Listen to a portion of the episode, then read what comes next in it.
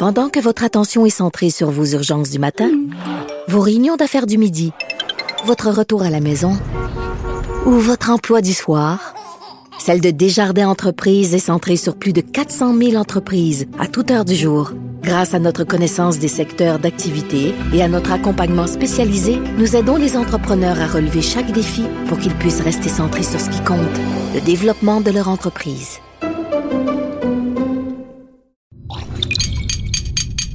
Cube Radio.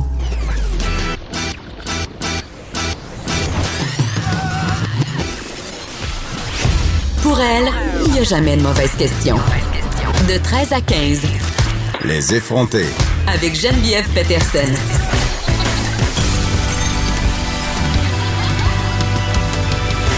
Cube Radio. Bon lundi tout le monde, j'espère que vous allez bien. J'espère que vous avez profité de l'été des Premières Nations parce que je pense plus qu'on peut dire l'été indien, je pense plus qu'on a le droit de dire ça. Je pense que ça pourrait être considéré comme du racisme. J'en ai aucune idée, mais je prends pas de chance. Moi, en fin de semaine, j'ai vécu un été des Premières Nations absolument extraordinaire et incroyable. Et là, je vais juste vous faire un petit suivi de ma fin de semaine parce que je vous avais promis des affaires vendredi. Ok, Je vous avais promis qu'en fin de semaine, je gérais la caisse de tomates que mon chum me laissait gérer tout seul parce que lui est parti chez sa mère. Est-ce que j'ai géré ces fameuses tomates ou les ai-je laissées pourrir dans le fond de la caisse? Est-ce que j'ai fait cette fameuse sauce à spaghetti et la maudite rotation des vêtements? Hey, je réussis? Non. La réponse, c'est non. Pour vrai, j'ai géré des tomates toute la fin de semaine. Si je revois une tomate d'ici les deux prochains mois, je sais pas ce que je vais faire. Donc, je comprends pas vraiment c'est quoi le point de faire de la gestion de tomates toute la fin de semaine si on n'est plus capable d'en manger pour la prochaine année tellement on est écœuré. Fait que ça sera pas une expérience que je vais répéter l'année prochaine. Surtout que la, la canne de tomates en dés vient en spécial à 99 cents assez souvent pour m'enlever tout désir de refaire confire des tomates la semaine passée. Mais j'ai quand même fait une petite sauce à spaghetti, même s'il faisait 30 degrés. C'était ridicule, mon affaire. Puis parce qu'il faisait euh, 30 degrés, j'ai décidé d'envoyer paître les vêtements d'automne sur un moyen temps, OK? Vu que je me disais, ben écoute, non, pourquoi faire maintenant ce que je peux remettre à la fin de semaine prochaine? Hein? Hein? Hein? hein? Donc, je l'ai pas fait et j'ai fait des hosties de tomates. On se parle d'un truc euh, ce matin dans le Journal de Montréal très, très, très préoccupant, mais qui me surprend pas, malheureusement. La consommation d'antidépresseurs qui a connu une hausse phénoménale de 68% en 5 ans chez les jeunes filles de 17 ans et moins, selon une compilation de données du Journal de Montréal, ça me fait capoter. Mais je vous l'ai dit, ça m'étonne pas beaucoup de personnes autour de moi consomment des antidépresseurs. Et là, je veux le dire, là, je suis pas contre les antidépresseurs du tout. Dans la majorité des cas, ces médicaments-là sauvent des vies, changent des vies aussi. Il y a des personnes que je connais autour de moi qui étaient aux prises avec des problèmes de santé mentale, des problèmes d'anxiété, d'anxiété généralisée, et pour qui les antidépresseurs ont été une planche de salut, pour qui les antidépresseurs ont été la seule façon qu'ils avaient d'éviter un suicide, n'ayons pas peur des mots. Mais je me demande quand même pourquoi on en prescrit autant aux jeunes et aux jeunes filles en particulier. Est-ce qu'on est en train d'adopter la solution facile en balayant, si on veut, le vrai problème sous le tapis, c'est-à-dire l'anxiété qui est en croissance absolument fulgurante chez les jeunes? Est-ce qu'on est en train de créer une génération entière de petites Madame Bovary? sais, vous savez, Madame Bovary, c'est ce très célèbre personnage de la littérature française. C'est une madame qui était tout seule, son mari ne l'aimait pas tant, elle était tout seule, c'était une bourgeoise, elle était dans sa cage dorée euh, et elle passait le temps en consommant un petit sirop qui était très populaire à cette époque-là c'était un petit sirop qui contenait des opioïdes. Et les, médecins en prescrivaient allègrement aux femmes. Donc, de toute époque, on a voulu calmer hein, les femmes, les hystériques, leur tempérament, leur, leurs états d'âme en, en les endormissant. Est-ce qu'on est en train de faire la même chose avec nos jeunes filles en leur prescrivant des antidépresseurs à outrance? Je parle de tout ça avec le docteur Gilles Chamberlain, qui est médecin psychiatre. Je vais aussi parler avec Cathy Tétrault, qui est directrice générale du Centre CyberAide, parce qu'une chose qui est soulevée dans l'étude du Journal de Montréal, c'est que les médias sociaux auraient leur rôle à jouer dans la hausse marquée de la consommation des antidépresseurs, mais aussi des anxiolytiques, hein, les activants et le razepam de ce monde chez les jeunes filles. Et là, on parle beaucoup depuis quelque temps de l'image qu'on projette sur Internet, de la recherche d'approbation, de la culture du like, de l'anxiété. Et on va se demander comment on peut travailler ça avec nos jeunes parce que c'est quand même assez préoccupant. Et là, euh, comme il va y avoir une grande manifestation sur l'environnement ce vendredi, d'ailleurs, euh, la CSDM, on a fait une journée pédagogique, hein, a donné congé à tous les étudiants de la commission scolaire de Montréal. C'est même rendu euh, partout au Québec, je crois. Notre bon premier ministre, euh, quand même, euh, François Legault, qui exhorte les professeurs de rentrer au travail. Très, très, très ironique. Ça envoie un drôle de message quand même. Je tenais à le souligner. Donc, pour souligner cette semaine, ben, la manifestation de vendredi, on a décidé avec l'équipe de faire un sujet environnemental par jour, hein, histoire de se mettre dans le bain. Histoire aussi de bien teaser mon éco-anxiété, pour vrai, parce que plus je lis, plus je reçois des gens ici plus je capote, plus je me demande pourquoi j'ai fait trois enfants, c'est pour leur laisser une planète qui se meurt. D'ailleurs, je parlais l'autre fois des scientifiques qui ont dit que d'ici 100 ans, on serait tous cramés parce que la température de la Terre allait devenir tellement haute. Mon Dieu, j'en parle, puis j'ai le goût de me faire prescrire des activants. Bon, Toujours est-il, Baptiste Zappéré sera là de la marque en cinq minutes. Il va revenir sur le glyphosate, en fait. Euh, le glyphosate, c'est un ingrédient actif dans plusieurs euh, pesticides, pardon, dont le fameux Roundup. Donc, on va revenir sur ses effets nocifs et aussi, il sera, euh, il sera banni de Montréal d'ici 2020, donc une excellente nouvelle. Pamela Dumont est là, comme à chaque lundi. Et là, et là, et là.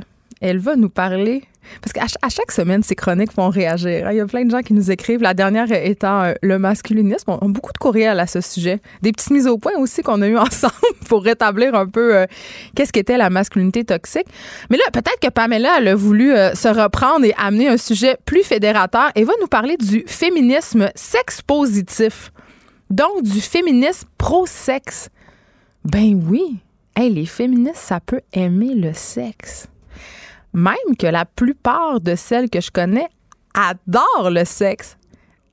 J'ai assez hâte, là, parce que tous les hommes qui pensent qu'on est des frustrés sexuels qui haïssent le phallus masculin seront confondus. Oui, oui.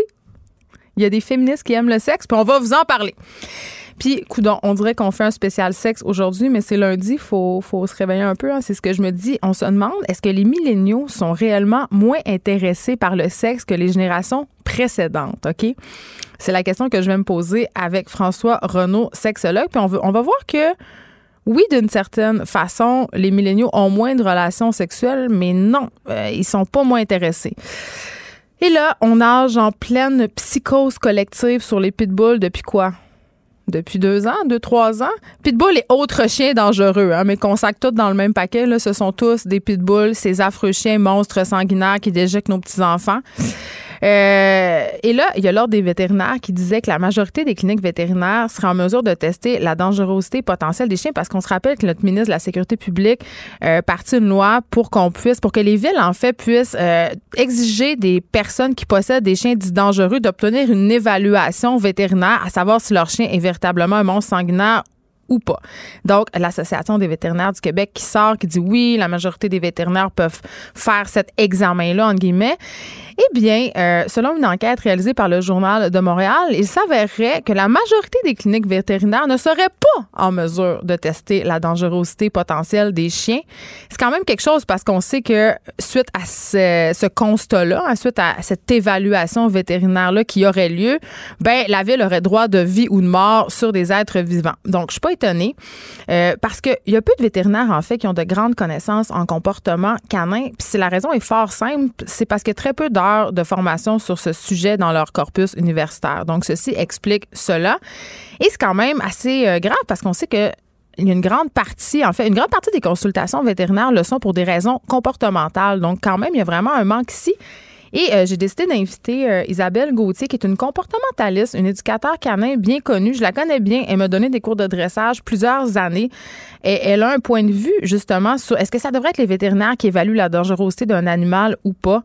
On va se poser la question avec elle. Élise Jeté sera là aussi. On fera un retour parce qu'hier, il se passait beaucoup de choses à la TV. C'était le gala euh, des Emmy. Euh, c'était le prix aussi de la Société canadienne des auteurs, compositeurs et éditeurs de musique. Beaucoup d'affaires. Bon, est-ce qu'on va se parler de la finale d'OD? Peut-être pas. Je pense qu'on en a beaucoup parlé, mais on va aussi euh, discuter du FIL, hein, le Festival international de la littérature de Montréal. Oui, oui, parce que c'est un événement quand même important qui rassemble beaucoup de beau monde et qui fait courir les foules. Donc, Élise Jeté sera là pour nous en parler. Marathon de Montréal en fin de semaine, toutes les rues étaient barrées, on s'en est parlé je ne sais pas si j'aime ou pas le marathon de Montréal. Je sais pas si je l'aime ou je le déteste. C'est comme mon frenemy, le marathon de Montréal. Mais je dénonçais un peu euh, vendredi l'espèce de culture de la performance euh, dans laquelle on baigne. Et là, il y a un participant au demi-marathon de Montréal qui est mort hier matin. Euh, son nom, c'est Patrick Neely. C'est un ingénieur de 24 ans. Il a fait un arrêt cardio-respiratoire à moins de 1 km du fil d'arrivée et malgré toutes les manœuvres de réanimation qui ont été faites par des passants, ben le jeune homme malheureusement est décédé. Et là, plusieurs affaires dans cette histoire-là. Euh, premièrement, des témoins déplorent que les policiers ont été excessivement passifs.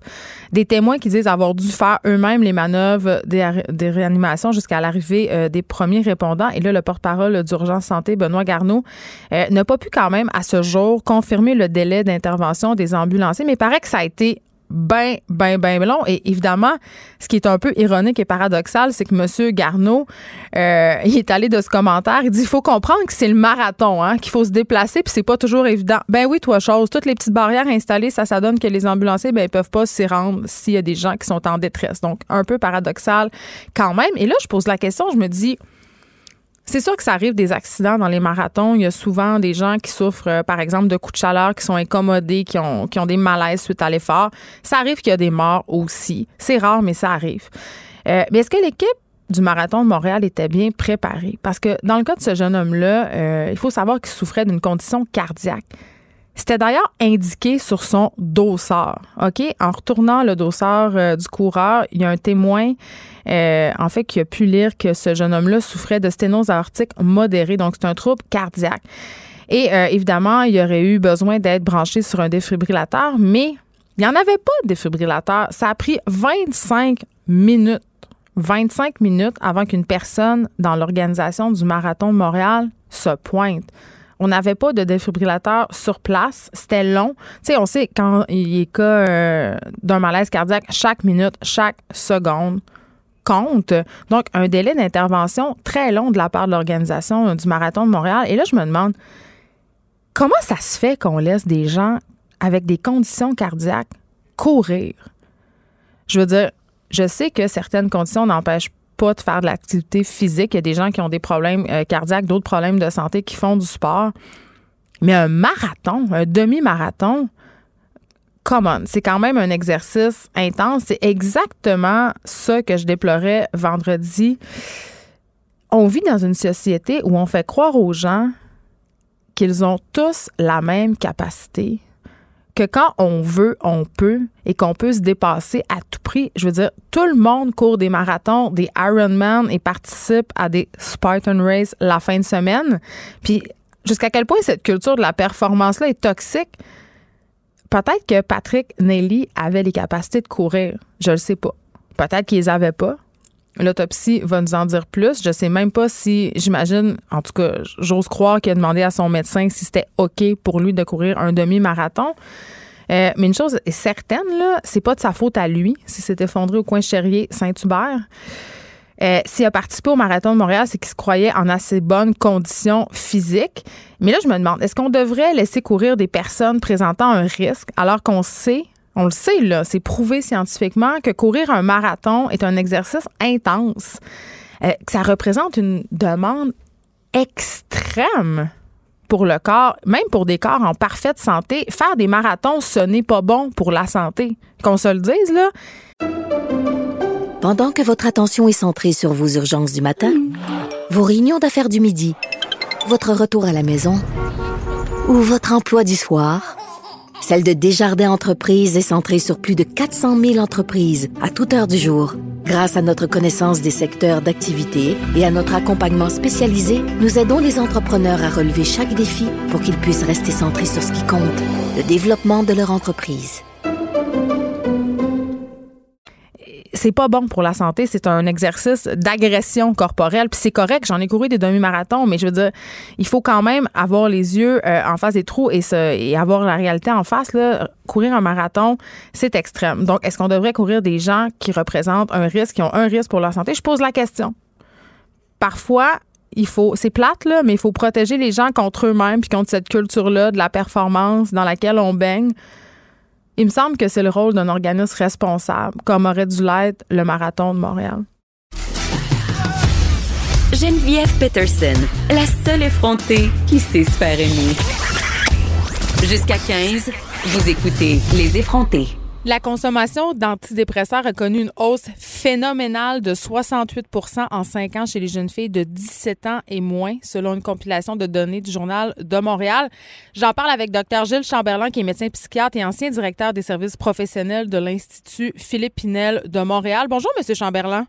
Bonjour. Écoutez, moi, euh, comme mère de famille, quand je vois ça, j'ai deux ados à la maison. Je me dis, est-ce qu'on prescrit trop d'antidépresseurs en général et est-ce qu'on en prescrit trop aux ados?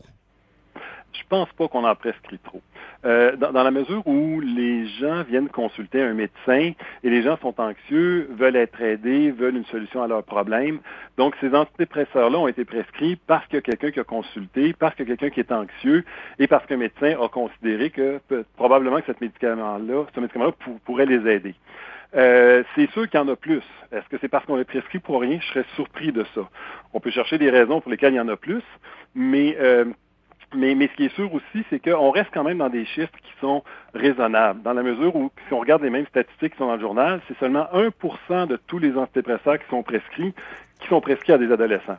Et si on compare ça au, à la médication qui est prescrite pour le TDAH, au Ritalin par exemple, on n'est pas du tout, du tout dans les mêmes ligues. Ben non, oui. oui, ben non, c'est parce que évidemment, euh, il y avait des médecins qui étaient sortis un peu plus tôt cette année pour dire justement pour dénoncer cette prescription-là de Ritalin, tout ça chez les enfants, mais quand même, euh, vous avez dit on n'en prescrit pas pour rien. Je suis bien d'accord, mais j'ai l'impression et peut-être que c'est juste une impression que c'est plus facile, que les médecins ont plus de facilité, que c'est mieux accepté qu'avant, peut-être. Oui, pour plusieurs raisons. Premièrement, les antidépresseurs eux-mêmes sont beaucoup plus sécuritaires. Étonnamment, depuis 25 ans, euh, les, améliorations qui ont été faites à ces médicaments-là, c'est pas en efficacité. Nos antidépresseurs sont pas plus efficaces que 25 ans. Par contre, ils sont de plus en plus sécuritaires et ils ont de moins en moins d'effets secondaires. Donc, euh, on hésite moins à les prescrire parce qu'on sait que ça n'aura pas trop d'effets secondaires comme ça pouvait en avoir avant, premièrement. Et deuxièmement, l'indication a changé. Avant ça, des antidépresseurs, on prescrivait ça pour un trouble d'humeur, dépression majeure. Et on s'est rendu compte que c'était efficace pour les troubles anxieux. Les troubles anxieux, il y a beaucoup plus de gens qui peuvent en, souffrir. Ça peut être des attaques de panique, troubles d'anxiété généralisés, des troubles obsessifs compulsifs, des, des, troubles de stress post-traumatique ou de l'anxiété en général. Donc là, on a un médicament qui traite plutôt qu'avoir simplement un médicament qui soulage, comme les anxiolytiques auxquels on peut devenir dépendant, et, qui, sont de plus en plus sécuritaires. c'est une des raisons qui explique qu'on le prescrit plus souvent aussi. Euh, dans l'étude, dans les chiffres qu'on a, ça vise les filles, évidemment. J'ai l'impression qu'il y a comme une espèce de syndrome Madame Bovary, passez-moi l'expression, mais pourquoi les filles en consomment plus? On dirait que depuis tout le temps, on, donne des choses aux femmes pour, que, pour les calmer, entre guillemets. C'est vraiment l'impression que ça donne, du moins. Non, oui et non. Il y, a, plusieurs raisons pour expliquer ça. Euh, la première, c'est que si on regardait les chiffres pour la prescription de Ritalin, vous verriez que c'est très, très, très majoritairement euh, des garçons, tandis qu'ici, on est à 50% de plus, là, 3500 versus 2000. Euh, c'est parce qu'il y a plusieurs raisons. La première, c'est que les, les femmes vont, les filles vont s'exprimer plus sur leurs hmm. émotions, sur leurs sentiments, sur leurs souffrances. Les garçons vont agir des choses. Donc, on va détecter plus de troubles du comportement chez les garçons. On va être plus porté à prescrire du ritalin. et, chez les femmes, probablement que le diagnostic est mieux fait. Une, anxiété, ça reste une anxiété, donc on va traiter ce qu'on a traité. Euh, Est-ce que les femmes sont plus anxieuses? Ça, c'est une chose. Euh, je ne sais pas s'ils sont vraiment plus anxieuses, mais je le répète, ils ont moins de problèmes de comportement, ils ont moins d'agir. Donc, euh, on, va, pouvoir mieux traiter avec le médicament approprié. Ils sont plus capables d'en parler. Et est-ce qu'ils vivent plus d'anxiété? C'est pas impossible non plus. Hein, on regarde, là, comment les, les, jeunes femmes avec les médias sociaux, avec euh, tout, ce qui est disponible maintenant, la volonté de performer, qui est là aussi chez les, chez les garçons, mais se faire rejeter à cet âge-là par une adolescente, ne pas faire partie du groupe, c'est beaucoup plus facile que ce l'était avec la pression des médias sociaux et on peut souffrir plus rapidement et plus avec tout ce qui est disponible maintenant. Mais oui, parce que les jeunes filles, évidemment, se comparent entre elles, regardent des photos de modèles de beauté souvent inaccessibles, donc ça peut avoir une incidence psychologique quand même. Oui, et être rejeté par le groupe social, ça demeure un petit peu plus euh, euh, perturbant pour une jeune fille de cet âge-là. Hmm. Euh, je pense que c'est important de faire une distinction parce a plusieurs personnes qui mélangent les anxiolytiques et les antidépresseurs. Et là, c'est pas du tout la même chose.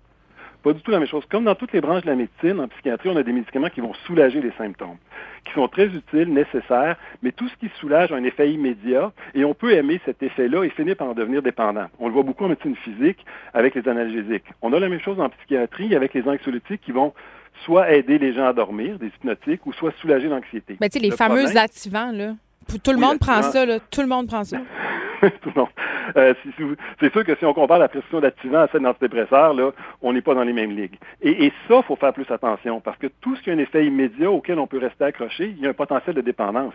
Et même ces, anxiolytiques-là, on s'est rendu compte que même après deux semaines, il y a une petite tolérance qui se développe. Déjà, ils nous en font un peu plus.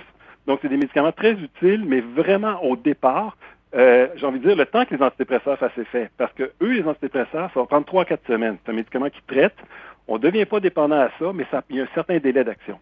Une autre chose auquel j'aimerais absolument euh, spécifier, c'est que les médecins opposent pas traitement pharmacologique avec psychothérapie. Jamais. Les médecins vont vouloir ce qu'il y a de mieux pour leurs patients.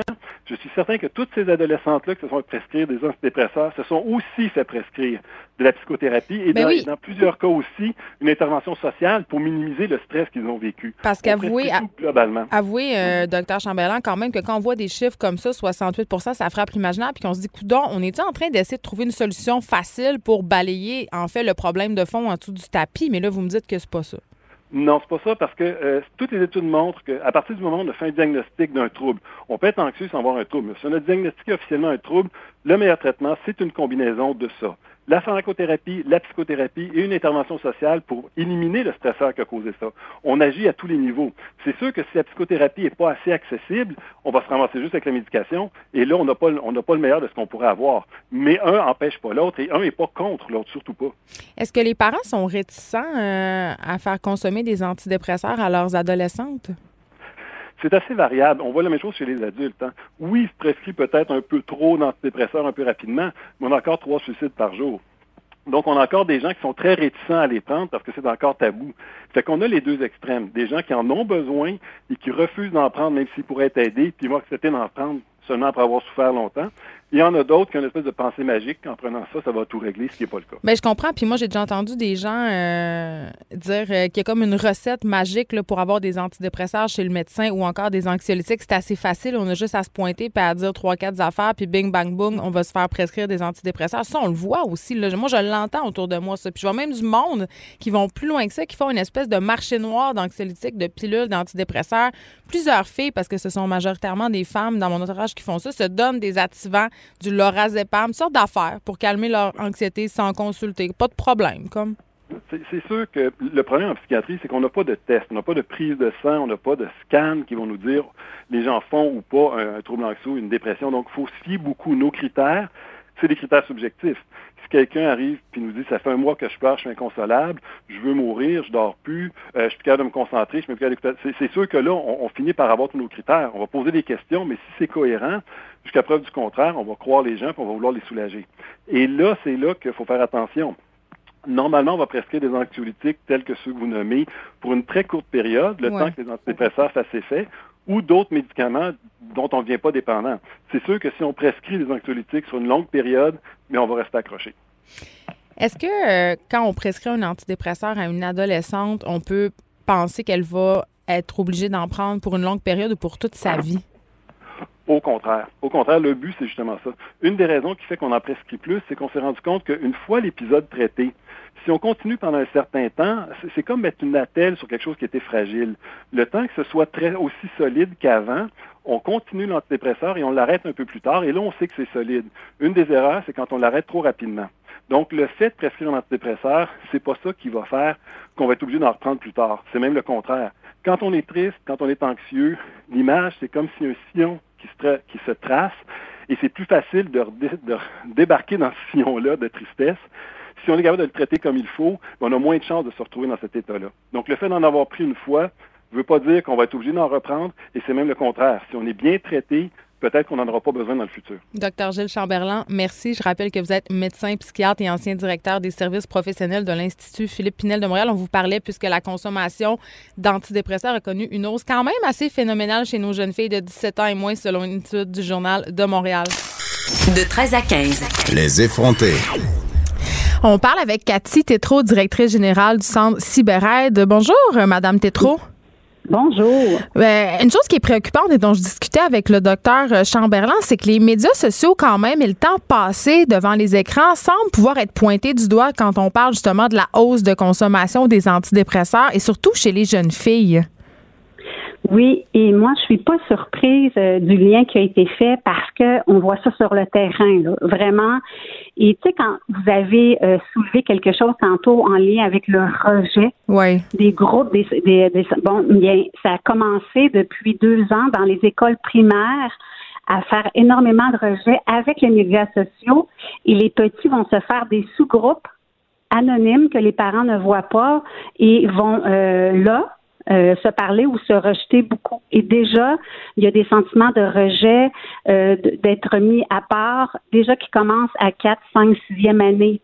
Alors, tu sais, plus ça va et plus on voit des conséquences euh, arriver très tôt. Alors, tu sais, cette étude-là, puis cet article-là sort vraiment pour qu'on puisse en parler aujourd'hui, puis dire, écoute, mais oui, ça arrive chez les jeunes adolescentes en bas de 17 ans, mais ça débute euh, l'utilisation des écrans, l'utilisation des médias sociaux, de se comparer, comme vous avez dit, ça débute à l'école primaire maintenant, ce qu'il n'y avait pas il y a cinq ans. Ben euh, oui, effectivement, euh, ma fille de 12 ans a commencé à regarder Instagram en cinquième année. Même si elle n'avait pas le droit d'avoir de compte, c'est quand même quelque chose avec lequel, avec laquelle elle était en contact.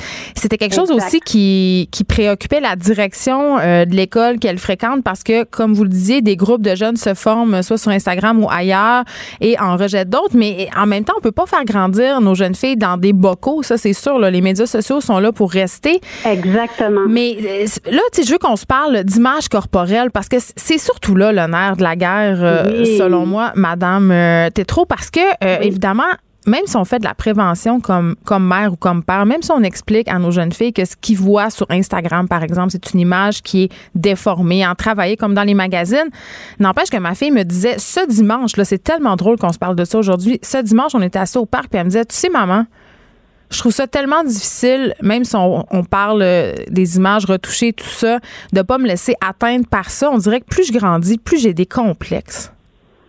Ah, et c'est ça. Écoutez, je, vous fais, c'est triste hein, d'entendre ça en ben, tant on sait pas quoi dire. Tu sais, on se dit, on, j'ai tout fait la prévention, mais malgré ça, ça la rend triste et anxieuse. Ben, savez-vous ce qui est euh, positif dans ce que vous venez de me dire, c'est qu'elle est capable de vous le nommer, hmm. De vous le partager et de dire qu'elle le vit. Et déjà, ça vient d'enlever la moitié de l'anxiété créée par ça parce que elle sait que que c'est pas normal, les, les, les belles images, euh, euh, tous les beaux commentaires, tous les beaux compliments. Elle sait que les, par exemple, les comptes, les, les youtubeuses, euh, tu sais là, tous les, les, les, jeunes filles qui, a pas, qui ont beaucoup, beaucoup, beaucoup d'attention, ce sont des de très belles jeunes filles. Ok, mm-hmm. donc elles vont se comparer. C'est sûr, elle le sait que c'est pas la vie réelle mais elle se compare quand même parce qu'elle voit bien que les autres en ont quand même de l'attention. On peut pas dire qu'ils en ont pas de valorisation, qu'ils en ont pas d'attention, là, ces jeunes filles-là qui vont en montrer plus que la norme. Alors, quand on, a tendance à discuter avec nos jeunes filles, elle vous a ouvert une porte aux valeurs. Alors, si vous vous asseyez avec elle et vous en rediscutez après, on va, on va plutôt se concentrer sur oui, c'est vrai que ce n'est pas la norme. Oui, c'est vrai qu'il y en a certaines qui vont attirer, mais c'est que être, être une, belle personne, c'est à l'intérieur aussi. Puis là, on, on, on pousse sur les valeurs, l'éducation, l'intelligence, le respect. Je le sais que vous le faites en plus. Oui, mais tu sais, quand j'entends ça, Madame Tétrault, il y, a une il y a une personne de mauvaise foi qui a envie de vous dire, OK, tout ça, c'est des belles paroles, mais ma fille, ce qu'elle voit, puis que moi, ce que je vois, là, c'est que ces filles-là, ils n'ont pas besoin d'avoir des belles valeurs. Ils n'ont pas besoin d'être belles à l'extérieur, à l'intérieur tant qu'elles se montrent là derrière. Je suis désolée, puis c'est ça que nos jeunes voient et c'est ça qui les affecte. Elles se demandent, est-ce que moi aussi, je suis obligée d'être ça si je veux être reconnue, si je veux avoir de la valeur auprès des autres? Parce que maintenant, on mesure la valeur en like. Oui, exactement. Mais savez-vous, euh, les cours d'éducation à la sexualité, là, les apprentissages qui sont prônés maintenant à l'école primaire, c'est ça, le respect de soi, l'affirmation de soi, l'égalité euh, des genres, des sexes, etc.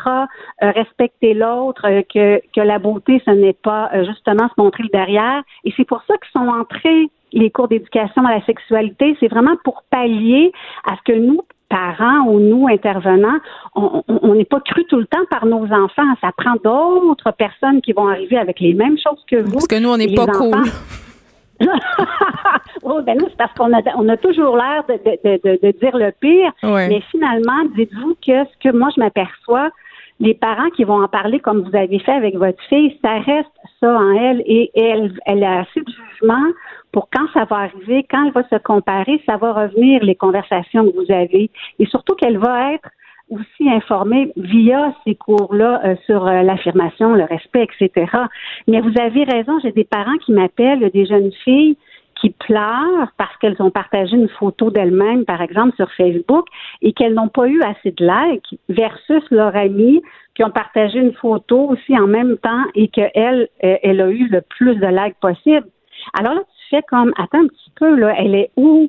Et comme modèle, comme société, nous sommes vraiment un mauvais modèle. Ben oui, parce que je me dis, dans mon temps, moi j'ai 37 ans, dans mon temps, il n'y avait pas de médias sociaux, mais c'était les mêmes comportements, c'est-à-dire il y avait la belle fille de l'école qui pognait, toi tu étais là puis tu pognais pas, sauf que maintenant, c'est matériel, son pognage, il est en live, fait que tu l'as dans ta face le soir, ben elle pogne plus que moi.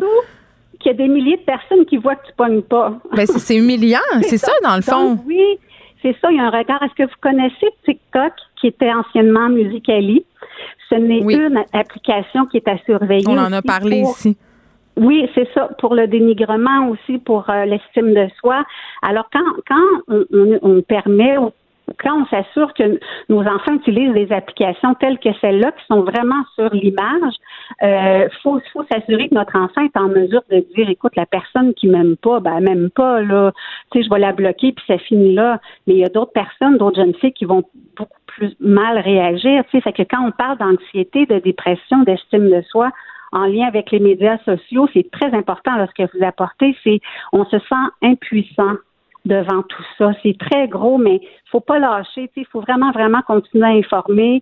Faut, faut que. Puis le, dialogue, là, vous savez, moi, ça me fait plaisir que vous ayez dit ça parce que dans tout ce qui est dépendance, intimidation, sexualité, le premier conseil que je donne aux parents, c'est de développer le dialogue, le lien de confiance, pour que l'enfant puisse partager qu'elle vit, donc elle ne vivra pas, ça, ne viendra pas trop trop gros dans sa tête. Ben c'est ça. Puis, là, c'est ça. Là, j'ai envie euh, qu'on se parle un peu, euh, Madame trop des parents qui sont peut-être euh, un petit peu moins à l'aise avec les médias sociaux parce que moi j'ai la chance de les utiliser pour mon travail. Bon, je sais pas si c'est une chance ou une malchance, mais c'est un univers que je connais bien, donc je peux en parler avec ma fille, mais pour les. Parce qu'il y en a plein des gens qui passent pas leur vie sur Instagram, qui savent pas c'est quoi TikTok. TikTok, euh, je dis au passage, c'est une application que euh, vos enfants, euh, mes enfants par ailleurs, l'utilisent pour faire. C'est comme des lip dubs, donc des espèces de. Ils chantent sur des chansons très connues.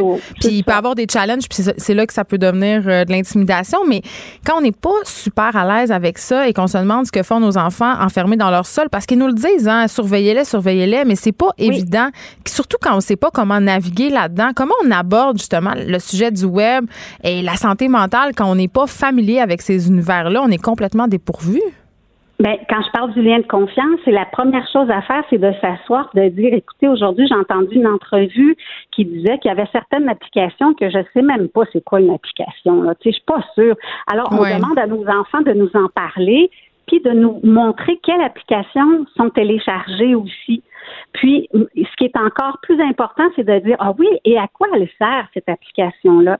Et là, ben, la jeune fille qui, puis, qui peut avoir 9-10 ans peut dire, ah bien maman, papa, je fais des vidéos avec ça, puis euh, là, on se compare, nanana. Et c'est là que ça va ouvrir un peu la porte à, expliquer, à faire attention, à dire, explique-moi, est-ce que tu as déjà vu des cas? Et les jeunes, entre eux, savent des cas d'intimidation ou pas. Puis, ça peut rassurer le parent de dire, écoute, si jamais toi, ça t'arrive avec TikTok, est-ce que tu vas m'en parler? Je te retirerai pas l'application, mais au moins, je vais t'aider à passer au travers. sais. Alors, c'est de, de s'asseoir quand on connaît vraiment pas ça, puis de dire, euh, le nom, là, ça dit rien TikTok. Alors, il faut aller voir plus loin. On peut chercher aussi euh, certains. Oui, on peut aller sur Google. C'est très, c'est très utile, Internet. Ben, Instagram, en passant, un guide d'utilisateur pour les parents. Donc, c'est vraiment à destination des parents. Vous pouvez le télécharger en tapant sur Google, guide Instagram parents. Ça va tout vous expliquer comment ça marche puis qu'est-ce qu'on peut faire. Mais, mais oui, évidemment, il faut se renseigner. Mais là, je me disais en même temps, euh, Madame Tétro, comment on fait pour départager, mettons, puis là, je vais faire attention aux mots que j'utilise. OK, comment on fait pour départager une petite anxiété normale, c'est-à-dire des petites déceptions de l'adolescence bien normales comme on, on, en a tous et toutes eu. OK, vous me suivez jusque-là? Oui. Et de la vraie détresse qui peut mener vers euh, des dépressions et même un suicide. Comment on fait pour savoir que notre jeune fille, parce que puisqu'on parle des jeunes filles, c'est est en difficulté là, par rapport à Internet, le web? Bien, les comportements, les, que, ce soit tu sais, comme on parle de dépression ou de cyberdépendance ou de cyberintimidation, euh, les jeunes vont vont vont vont mal dormir, euh, vont, vont avoir moins d'intérêt pour leur activité sociale, familiale, ils vont se désintéresser, ils vont se démotiver aussi à l'école. Donc, tu sais, quand on connaît nos enfants, on dit qu'est-ce qui va pas? Mais oui, il y a l'adolescence, hein, tu sais, l'air bête. C'est normal, là, tu sais. Ça, c'est normal. Ils roulent des yeux. Oui, c'est ça. le roulement des yeux en voulant dire tes poches, ça, ça va être l'adolescence. Mais on, connaît nos enfants. Puis si on n'est pas certain ou certaine, mm. encore une fois, on va s'informer sur c'est quoi un adolescent, adolescente, qu'est-ce que ça vit. Puis si ça va au-delà de ça, au-delà de l'air bête, au-delà de je veux me coucher plus tard ou je veux couper le cordon ombilical, par exemple, là, ben là, on s'inquiète, on voit qu'il y a quelque chose qui va pas, veut pas en parler, ben moi j'ai déjà fait ça avec d'autres élèves, c'est d'en parler avec quelqu'un qui est responsable de l'école de mon enfant en disant est-ce que vous avez vu des, changements de comportement de ma fille, par exemple, à l'école, on dirait qu'elle va moins bien à la maison, puis je ne sais pas trop comment l'aborder, elle veut pas me parler. Mais là, vous ouvrez une porte à l'école pour qu'il y ait une intervention parce que si ça va moins bien à la maison, ça va moins bien à l'école aussi. Puis la collaboration entre les parents et les écoles, c'est ce qui peut faire en sorte que ça sorte plus vite, c'est la préoccupation où, où on, incite notre jeune fille, notre jeune garçon à dire ça fait longtemps qu'il n'y a pas eu de rendez-vous chez le médecin pour aller voir ta forme, comment ça va, ton développement, blablabla. Bla, bla. On va aller voir. Et euh, en même temps, bon, on va parler peut-être que tu as de la difficulté avec le sommeil ou peu importe. Mais tu sais, on, dramatise pas. On, veut les amener à, aller vers le mieux, mais en même temps, on n'est pas des intervenants, on n'est pas des psychologues, on n'essaie pas de remplacer. On essaie d'aller chercher l'aide de professionnels, soit à l'école ou soit chez notre médecin de famille. Puis s'il y a un beau lien de confiance, ben c'est sûr qu'on en parle avec notre enfant en premier de nos préoccupations. Puis des fois, ça va sortir. Des fois, ça va sortir comme ça, ça va, oh, regarde, il est arrivé quelque chose, puis moi, ça, Là, là, ça me tente plus d'aller à l'école à cause de ça. Alors, tu sais, là, il y a une, prise. Oups, ça me tente plus d'aller à l'école. J'appelle à l'école, j'amène à parler à quelqu'un de l'école pour puis à l'école, ils vont faire des, beaux plans d'intervention, ils vont accompagner les parents. Il y a toujours des solutions, mais demander de l'aide. Il faut parler, là. Je pense que c'est ça euh, qu'il faut retenir de notre conversation. En terminant la question euh, à laquelle personne n'a de réponse, mais je la pose tout le temps quand même. Tout d'un coup, quelqu'un nous éclairerait par miracle. en tant que parent, euh, est-ce qu'il faut baisser le temps que nos jeunes passent sur les écrans? Est-ce qu'il y a un temps où c'est trop, c'est pas assez? Qu'est-ce qu'on fait par rapport au fameux temps d'écran? Bien, écoutez, l'Association des, de, de canadienne en physiologie dit que de 5 à 17 ans, c'est deux heures maximum par jour. Et là, là. Est-ce que ça répond? Donc, on dépasse tout ça moi, la semaine passée, j'ai reçu une notification euh, sur mon téléphone. C'était marqué Bravo, vous avez baissé votre temps d'écran de 17% par jour. Vous passez désormais à 4,6 heures. bravo, mais ils disent pas. Comment tu veux que je dise à mes enfants après de lâcher leur écran, c'est ça que je vous dis, là. En tant qu'adulte, là, je laisse ça aux adultes, mais de 5 à 17 ans, c'est deux heures. Alors, si on compte pédagogie à l'école, devoir plus la télé, on a largement dépassé ça. Alors, j'encourage les parents à limiter à ce qui est plus pédagogique que ludique. Mais là, je laisse ça aux parents. bon. Mais ben, en même temps, c'est correct. Faut pelleter ça dans la bonne cour. Merci beaucoup, Cathy oui. Vous êtes directrice générale du Centre Tibérat. C'est un plaisir de vous parler. On s'arrête un instant. Il y a Pamela Dumont après la pause.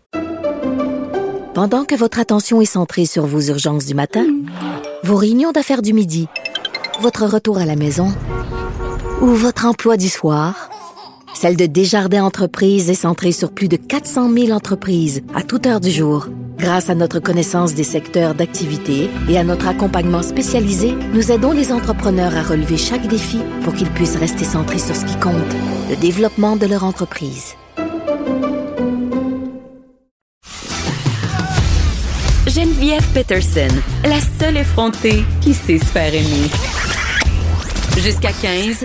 Vous écoutez Les effrontés. Elle est là, Pamela Dumont, notre chroniqueuse des mots en isme. Et aujourd'hui, tu l'étires un peu, Pamela. On parle de féminisme, féminisme sexe positif ou féminisme pro-sexe? Positive, pro-sexe. Souvent, on entend pro-sexe, mais il y a certaines militantes euh, de ce courant féministe-là qui ont revendiqué plus sexe. En anglais, c'est sexe positivisme. Fait que Ouais. c'est- c'est comme une traduction, une mauvaise C'est traduction. une drôle de traduction. Mais ouais, c'est parce que dire pro-sexe, c'est comme s'il y avait un, un, entre guillemets clan qui était anti-sexe. Ben, c'est ça que je disais. Là, j'étais comme, là, grosse affaire aujourd'hui, là. Breaking news, OK? Ouais. Les féministes sont pas contre le sexe. Ben non. On n'aille pas le sexe. On n'aille pas les pénis. Non, puis on peut-tu arrêter de passer notre temps à juste devoir redire ça pour C'est ça. Puis on veut pas non plus couper des pénis. OK? On n'a pas une vieille Non. paire de ciseaux rouillés dans nos sacoches. Puis on, tu sais, c'est pas ça l'idée. J'ai là. une amie qui répand, qui propage des petits macarons qui dit ça, je suis féministe et j'aime les pénis. Et puis là, je suis comme, ah mon Dieu, on est encore là à devoir le dire. Là, je pense que oui, parce que, euh, bon, euh, V'là deux semaines, tu as fait une chronique sur le masculinisme. Puis euh, on a évoqué la notion de masculinité toxique. Puis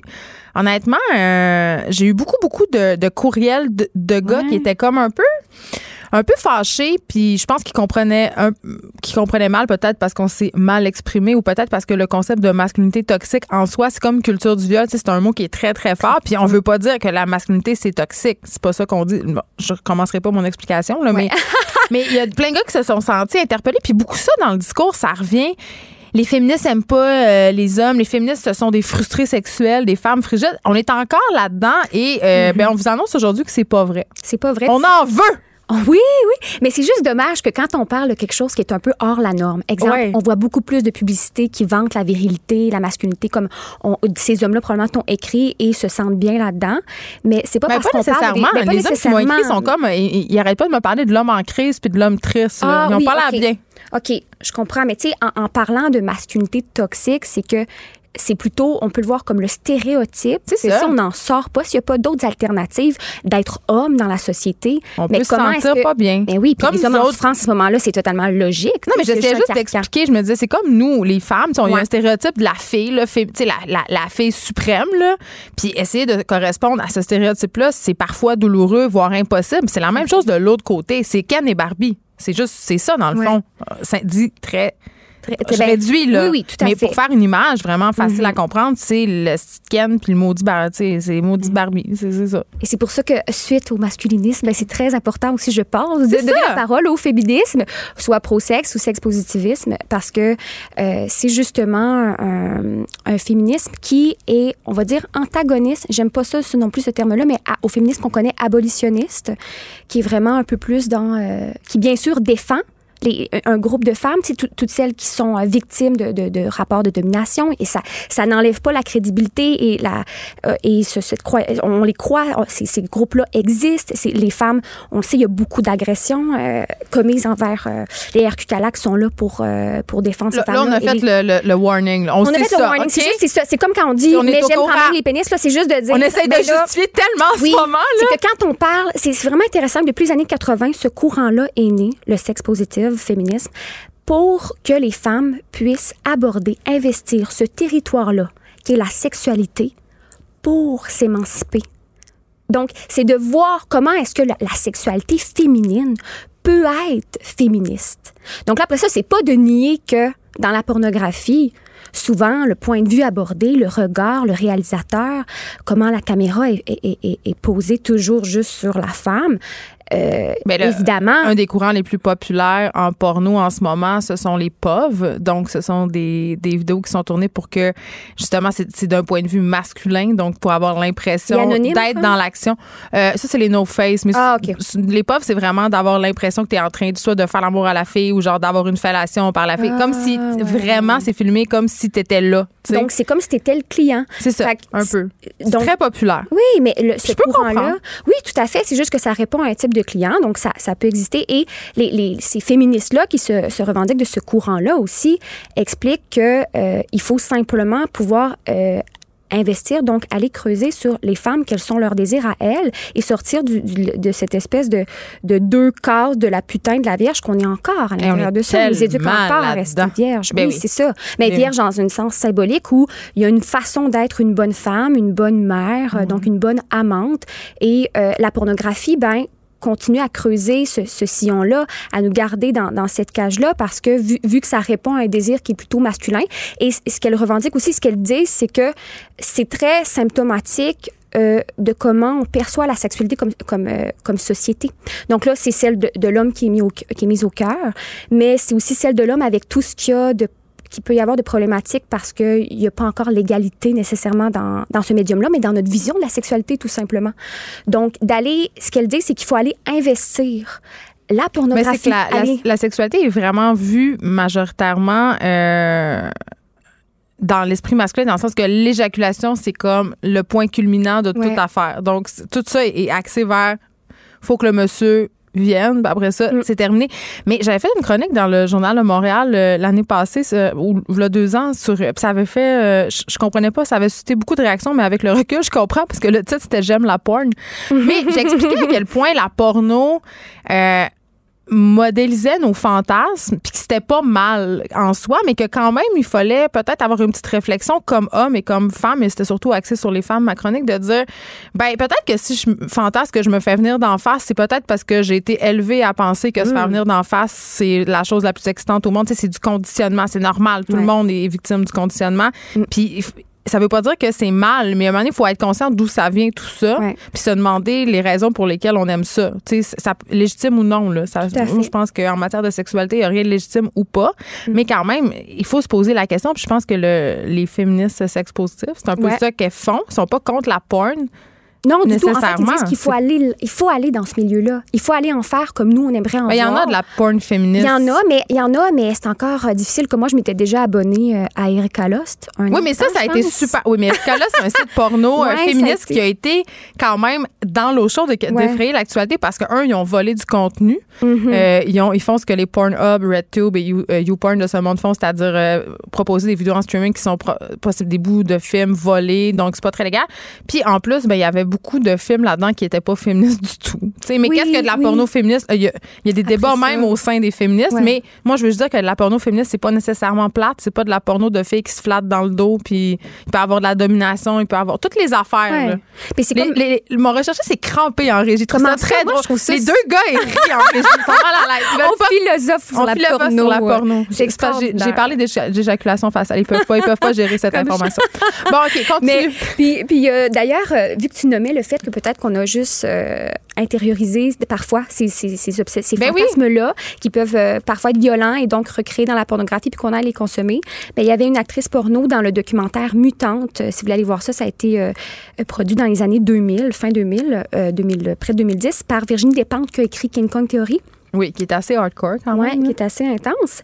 Et il y en avait une qui disait, ben moi, si j'ai commencé à faire de la pornographie, c'est justement pour j'avais j'avais ces fantasmes là mm -hmm. un peu bizarres et c'était de violence de, disons ouais de violence et euh, elle a dit c'était pour être en contrôle de ces fantasmes là au lieu de les subir oui, donc finalement elle était dans l'action même de son fantasme au lieu de juste devoir sentir cette pulsion là et ne pas savoir comment la gérer tu sais euh, Virginie Despentes qui a écrit quand même euh, baise-moi qui est oui. un des livres que semer le plus grand scandale de la littérature française euh, où des filles se font violer puis ont des fantasmes de viol. Là. Donc, hmm. c'est bon, c'est une habituée de la controverse. Est-ce qu'elle pourrait être qualifiée de féministe euh, sexe positif? Je pense que oui. Oui, elle, tout à fait. Virginie ouais. Despentes, en fait, elle a fait un Mutante, c'est un documentaire ça, sur okay. ce courant-là. Ouais. Elle est vraiment allée observer euh, à plusieurs endroits, dont où c'est né aux États-Unis dans les années 80. Puis elle a interviewé des, euh, des pionnières comme Hanny Spurkle. Puis c'est hyper, hyper intéressant parce que justement, ça donne la voix de l'intérieur. Ça donne la voix à ces travailleuses du sexe-là. Au lieu que toujours des. Oui, des gens théorisent ça, puis c'est c'est important de théoriser ça, mais si on les écarte toujours, il y a vraiment. C'est aussi un tu rapport de domination. les travailleuses du sexe, oui, de, de, l'industrie de la porno. Oui, tout ça? Et, ben, aussi de notre modèle de société politique. Ça, ça c'est tout un débat en soi, mais euh, versus abolitionniste, mais de savoir. Euh, qu'est-ce qu'on a à faire avec ça? Est-ce que vraiment c'est des femmes qui ont vraiment on est rendu là puis je trouve qu'on est on est tellement en retard mais ils ont telle une agentivité le travail du sexe on en parlait euh, il y a une fille qui fait d'ailleurs son euh, sa maîtrise j'ai vu ça euh, je allée comme stalker les sites du gouvernement puis il y a une fille qui fait son, son, son mémoire sur l'agentivité des travailleuses c'est quoi l'agentivité? Je sais même pas ça je comprends ben c'est leur, leur libre chef là-dedans c'est leur oh, leur libre choix c'est comment comment elles ils sont allés de manière consentie et euh, de leur propre volonté. Et ce sont des personnes entières qui ont décidé de faire ça. Mais j'espère que pas, dans son mémoire de maîtrise, elle parle du faux choix. Ben, en fait, là, oui, mais après ça, elle, son sujet, c'est l'agentivité. Fait que je pense que elle est en train de le faire, elle va le commencer. Là. Je veux dire, je l'ai pas interviewé, rien, mais j'ai l'impression qu'elle va aller euh, voir les travailleurs du sexe de l'intérieur. Donc, après ça, il y a toutes sortes de travailleurs du sexe. Et ce qui est vraiment, mais vraiment important aussi à dire, c'est qu'il y a plein de travailleurs du sexe qui sont hyper heureuses là-dedans. Et c'est souvent, c'est qu'on n'en parle pas. Et on en parle beaucoup ces temps-ci, je trouve. Ben, un peu plus, mais reste-t-il qu'elles-mêmes, là, quand on leur donne la parole, elles le disent, pas toutes les femmes qui sont faites pour ça. Et il y a beaucoup de femmes qui sont allées euh, là-dedans par désespoir. Mais après ça, il faut pas toutes mettre les femmes dans le même bassin parce que c'est encore infantiliser les femmes ben, de dire que euh, les femmes sont soumises si elles sont là-dedans. on peut faire plein d'autres parallèles avec la, laïcité puis tout ça, entre guillemets. Et là, là, vas-y. Non, mais on peut vraiment là? On peut en faire... Non, mais... non, je vais pas nécessairement m'avancer là. Moi, je Il reste beaucoup de minutes. Mais puis je te parle de ça aussi aujourd'hui parce que je suis allée voir le film qui est au cinéma en ce moment, Hustler. Ben, oui, ben, est-ce que tu l'as vu ou pas? Ben, je l'ai pas vu, mais euh, je suis amie Facebook avec quelques travailleuses du sexe ou ex-travailleuses du sexe. Puis, euh, bon, je participe pas nécessairement aux conversations qu'elles ont parce que je me sens pas le droit de le faire, mais je trouve ça intéressant des livres, des lire parce que euh, on a tous beaucoup de préjugés hein, sur les travailleuses du sexe, même si on essaye de pas en avoir. On a des biens, on connaît pas ça. Puis les médias contribuent beaucoup à ça. je trouve qu'on parle pas nécessairement du travail du sexe de la bonne façon parce que, bon, évidemment, on l'a jamais vécu, on fait de notre mieux, mais c'est difficile. Mais euh, je lisais ces filles-là, puis elles me disaient que ce film-là était une véritable bénédiction. Oui, puis c'est pour ça, que je suis allée le voir parce que je me suis dit. Qu'est-ce que ça raconte? Ben, c'est sûr que c'est un gros film hollywoodien, là, à gros budget. Il y a J-Lo là-dedans, là. Il y a J-Lo qui tient un des rôles principaux, euh, Cardi B aussi. Et c'est l'histoire. une ancienne stripteaseuse. Une ancienne stripteaseuse. C'est pour ça qu'ils sont allés la chercher parce que je crois qu'elle avait jamais joué à l'écran. En tout cas, elle n'est pas connue comme comédienne, mais elle est super là-dedans parce qu'elle a pu aussi les conseiller. Et l'histoire, en gros, c'est euh, inspiré d'un fait vécu de stripteaseuse à New York qui, après le crash boursier, quand le club... Stripteaseuse à New York? Oui, stripteaseuse. Et quand il y a eu leurs clients, évidemment, c'était souvent euh, les riches hommes d'affaires. Euh, les loups de Wall Street. Les loups de Wall Street. Mais là, après le crash boursier de 2008. Ils ont fait faillite. C'est l'enfer. C'est l'enfer. Et ce qui arrive, c'est a beaucoup de femmes immigrantes. Là, je sais pas à quel point il y a une part fictive, mais c'est très réaliste que beaucoup de femmes immigrantes arrivent, prennent leur travail parce qu'il y a plus de clients, donc il faut qu'ils fassent des choses qu'ils faisaient pas. Parce qu'on s'entend, ils baissent leurs tarifs. Ils baissent leurs tarifs. Puis, tu sais, c'est un contrat. Fait elle, elle, le dit souvent, c'est un travail aussi parce que le consentement est là à tout moment parce qu'il y a une négociation d'argent. Il y a tout ça. Fait que le consentement est, est, présent, en tout cas, selon cette, ce discours-là de ces femmes-là. Et donc, deux femmes vont s'allier, une beaucoup plus jeune, jouée par Constance Wu, et euh, Gilo qui joue comme sa, figure euh, maternelle, sa mentor, euh, appelée Ramona, son nom de stripteaseuse là-dedans. C'est la meilleure danseuse du club. Et elle s'appelle Ramona. Elle s'appelle Ramona. OK. Non, mais. je, vais juste. Ramona. je vais juste dire ça. Oui, je dis ça. Peut-être qu'en anglais, c'est super cool. Ramona? Ramona. Et puis, euh, ensemble, vu qu'ils ont tellement de misère à y arriver, puis elles veulent encore se respecter là-dedans, elles vont commencer à avoir une pratique qui est, qui est criminelle, c'est-à-dire que elles vont mettre une drogue dans le verre des hommes de Wall Street, qui on s'entend. Elles, ils ont comme pas de pitié pour ces hommes-là parce que c'est des, ils sont extrêmement riches et elles vont profiter à ce moment-là, euh, pas de leur corps, mais de leur argent. De leur largesse. Ouais. Donc, c'est comme, c'est des arnaqueuses. Le titre en français, en anglais, là, c'est Queens. C'est magnifique et c'est ce que les travailleurs Je préfère le titre anglais. Mais oui, parce que c'est justement ce qui ressort de ce film-là. Mis à part l'anecdote, le fait vécu, l'arnaque, c'est vraiment que c'est des femmes Et c'est ce qu'on a pu lire, je pense, dans l'article de Natalia Wizoka, euh, qui a interviewé directement les travailleurs du sexe, qui est hyper important. Si on avait plus de temps, je pense qu'il aurait fallu directement donner la parole à, à une de celles-là, parce qu'elle disait enfin mais ils sont hésitantes à venir parler euh, dans les médias. On en invite souvent, puis on a beaucoup de refus, puis je les comprends. Oui. Euh, parce que c'est excessivement difficile pour elle, euh, les réactions souvent des gens. Puis parfois aussi, euh, je pense qu'on pose des questions maladroites sans faire exprès. Fait que je pense que c'est des filles qui sont qui essaient un peu de se protéger, puis j'ai comprends. Tout à fait. Parce que je pense, je suis pas sûre dans l'article si c'est juste les prénoms, là, mais oh oui. c'est, tout à fait légitime. On n'a pas encore une très belle vision. la Fédération des femmes du Québec qui a admis la prostitution comme étant un métier. Moi, j'en avais parlé avec Vanessa Destin l'année passée ici. Tu sais, je, je, suis tout le temps un peu partagée par rapport à ça parce que je me dis, Pamela Dumont, je me dis, d'un côté, tu l'as dit tantôt, tu l'as bien évoqué, c'est pas un métier comme un autre. C'est pas un métier qui est fait pour être pratiqué par toutes les femmes. Euh, tout comme plein d'autres métiers euh, un peu edgy, genre policier, ambulancier, dans l'armée. Mm-hmm. Je pense que c'est ce même, c'est pas le même type de fonction, mais c'est des métiers qui peuvent laisser des stigmas, des traces. Donc, est-ce qu'on devrait les traiter au même titre que les, des métiers normaux? Je pense que non, mais en tout cas, je, on marche sur des œufs tellement. Tout à fait, mais juste de, de nommer ça, ça montre comment il faut qu'il y ait de, un, un cadre protecteur. C'est-à-dire que si, en ce moment, il n'y en a pas du tout, euh, ce qu'ils revendiquent souvent, c'est qu'il y a une protection, tu sais, comme un autre emploi? Pouvoir, oui, puis Un pouvoir exercer leur fonction en toute sécurité, ce qui est Exactement. un peu la base. Mais le, le but des féministes euh, sexe, pro-sexe ou sexe Ouais. positif, comment, je sais pas comment on les appelle euh, en français, c'est une mauvaise traduction, euh, c'est quoi, dans le fond? Ben, il y a un courant associé directement à ça qui est appelé le sex empowerment. Sex. Fait que c'est vraiment Donc, de redonner le Ah. pouvoir sexuel aux femmes, Ouais. de d'arrêter de, de voir les femmes qui aiment la sexualité ou qui veulent faire de la sexualité d'une autre façon comme étant des Jézabel, c'est ça? Parce qu'on Ben, est encore dans cette idée. Je vais en parler Oui, d'ailleurs avec oui. un sexologue tantôt de cette idée selon laquelle euh, les, les filles sont cancanées depuis longtemps euh, dans des idées assez fermées sur la sexualité, tu sais. Oui, ben moi je pense que on est en train là de, de, de faire des de, déchiffrer, de défricher un territoire justement Ça que se passe. dans l'histoire ouais qu'on on n'est pas encore on n'a pas encore été jamais libre totalement de nos c'est encore c'est ça la troisième vague Mais l'est-on jamais vraiment? corps. Moi, c'est ce que je me demande. Parce qu'on est toujours influencé par la société, tu sais, tout le temps. C'est difficile de s'affranchir de tout ça. Tu sais, on peut être, se penser Mm-hmm. libre, mais Mais c'est plus de savoir qu'il y a des domaines encore qu'on a à conquérir, disons, je dirais. Puis, euh, ils ont des principes, si on peut en nommer, là. Euh, juste, elle parlait, euh, une des, des femmes dans Expliquait que... de Virginie Despentes? Euh, oui, de Virginie Despentes. Et peut-être que je me trompe aussi avec Camille Emmanuel, qui est une, une autrice française qui a beaucoup écrit sur la sexualité des femmes et qui dit qu'on on- on va développer notre QI, on va développer notre intelligence émotionnelle, mais notre intelligence érotique et sexuelle, ça, hein, non. Mais non, parce que ce sont seulement les femmes de mauvaise vie qui aiment l'amour et le sexe. oui. Merci, Pamela Dumont. On va te retrouver euh, lundi prochain. On s'arrête un instant. Pendant que votre attention est centrée sur vos urgences du matin, vos réunions d'affaires du midi, votre retour à la maison ou votre emploi du soir, celle de Desjardins Entreprises est centrée sur plus de 400 000 entreprises à toute heure du jour. Grâce à notre connaissance des secteurs d'activité et à notre accompagnement spécialisé, nous aidons les entrepreneurs à relever chaque défi pour qu'ils puissent rester centrés sur ce qui compte, le développement de leur entreprise.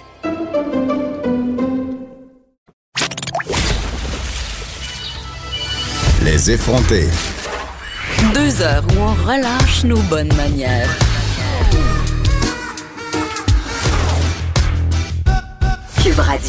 Bon, c'est la marche pour la lutte contre le réchauffement climatique ce vendredi. Il va y avoir beaucoup de monde à Montréal. Et pour souligner ça, on a décidé de faire un sujet environnemental par jour toute la semaine.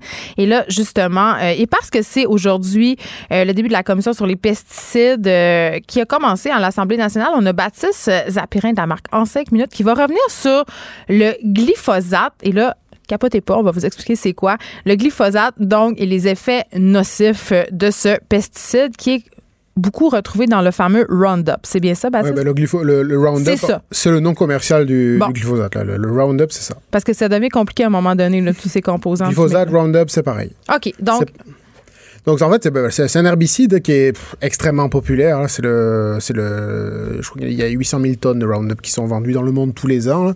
Euh, gracieuseté de Monsanto. oui, Euh, la compagnie qui a peut-être la cote d'amour la moins élevée sur Terre. D'ailleurs, d'ailleurs, euh, Bay- Bay- Bayer, son- qui est le propriétaire de Monsanto, a décidé de, de bannir le nom de Monsanto. Donc, il change Parce la- que ça a trop mauvaise presse. Ah ben oui, on sait pas trop là, mais oui, mais on se doute que c'est pour ça là. C'est euh, c'est bon, voilà, décision, euh, décision de communication. Bayer, qui est ce géant pharmaceutique Oui. quand même, qui produit plusieurs, plusieurs médicaments qu'on consomme quotidiennement, genre les Advil et, de- de- et tout de ce monde. Exactement. Vous, vous pensiez que Monsanto était un géant, mais Monsanto, Bayer est propriétaire de Monsanto. Donc, c'est Bayer l'ennemi à battre. Ouais, maintenant, là, ben, en tout cas, c'est, ils l'ont racheté il y a pas longtemps. là, puis bon, maintenant, voilà, c'est, eux les, eux les responsables. Et donc, responsable de ce, de ce fameux Roundup, là, le glyphosate, qui fait euh, cristallise un peu toutes les craintes quand on, quand on parle des herbicides, euh, parce que bon, parce qu'il est très très populaire, euh, parce que euh, alors, les, les, les effets de, ce, de, ce, de cet herbicide, c'est quoi euh, pour- Bon, au niveau, au niveau de, on sait que quel- à, à quoi il sert, c'est à, à tuer les mauvaises herbes, en gros. Ça, ça- On est un peu rendu dépendant Ben, de, ça, le du problème. Roundup. C'est ça, le problème, c'est qu'il est très très efficace, donc il est très utilisé.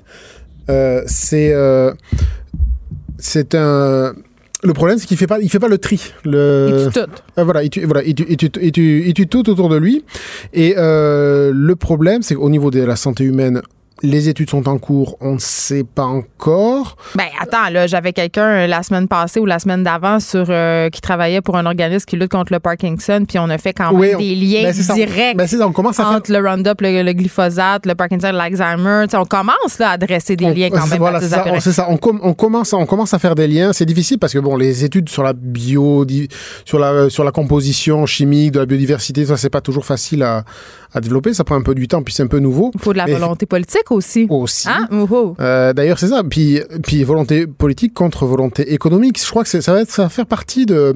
Aujourd'hui, il y a Équiterre donc qui va qui va être en audition pour euh, pour cette commission sur les sur les pesticides. Et c'est une des choses de, que cet organisme dont cet organisme veut parler, c'est justement le lien, le fait que ben, si on veut le, le problème pour se euh, débarrasser de cette dépendance à ces herbicides, c'est de c'est d'arriver à gagner une, indépendance par rapport au marché, oui, parce par rapport à l'industrie. Je ne sais pas si tu as suivi le cas de l'agronome Louis Robert tout l'hiver qui a été radié, si on veut, euh, du ministère de l'Agriculture pour avoir éventé, si on veut, le scandale comme quoi il y aurait des liens très, euh, très étroits entre le lobby du pesticide et les agriculteurs. Donc, tout ça, tout ce beau monde-là couche dans les mêmes draps. Et, euh, puis il disait, écoutez, là, c'est tout à fait possible, c'est ce qu'il soulignait d'ailleurs, Louis Robert, c'est tout à fait possible d'avoir une agriculture qui n'est pas dépendante aux pesticides à ce point-là. Au Québec, on en utilise beaucoup trop il n'est pas le seul à penser ça. Là. Oui, oui, oui, mais c'est, mais c'est difficile de mettre ça en place parce qu'il y a tout un système qui est mis en place. Et euh, le, le Roundup, le Roundup, on disait ça, il fait, il fait pas de quartier euh, dans, dans, dans, les semences, mais euh, qu'est-ce qui se passe? Ben, C'est que Monsanto, donc, enfin donc euh, Bayer maintenant, qui vend ce Roundup, ben, ils vendent aussi des semences qui résistent, des semences génétiquement modifiées, qui résistent à, ce, à cet herbicide. Donc effectivement, quand on est un géant de l'industrie et qu'on vend à la fois le pesticide ben, et la semence qui résiste, on n'a pas envie de laisser passer ça. Donc, c'est sûr que c'est pas facile. C'est des gros, gros sous, là. Voilà, c'est ça. C'est des gros, des gros, gros sous. Mais euh, Monsanto, par exemple, faisait 15 milliards de chiffre d'affaires. Euh, je crois que 40% de ce chiffre d'affaires, c'est le Roundup, c'est le glyphosate. C'est le glyphosate. Donc, euh, on peut en trouver jusque dans notre nourriture, là, je pense, là, oui, les fameux résidus de ce glyphosate. C'est présent dans 30% des aliments et, euh, et euh, dans 30% des aliments et aussi dans 97 ou 98% de l'eau au Québec. parce que il, y le, il y a une étude qui est parue la semaine passée où on révélait que 5 des fruits et légumes qui avaient été étudié dans le cadre de cette étude-là, donc des fruits et légumes très, très consommés. Là, on parle de raisins, de pommes, bon, ce qu'on mange le plus. 5 euh, avaient des taux qui dépassaient les recommandations, donc qui étaient problématiques. Donc, c'est quand même préoccupant et je pense que les gens sont écœurés. Là.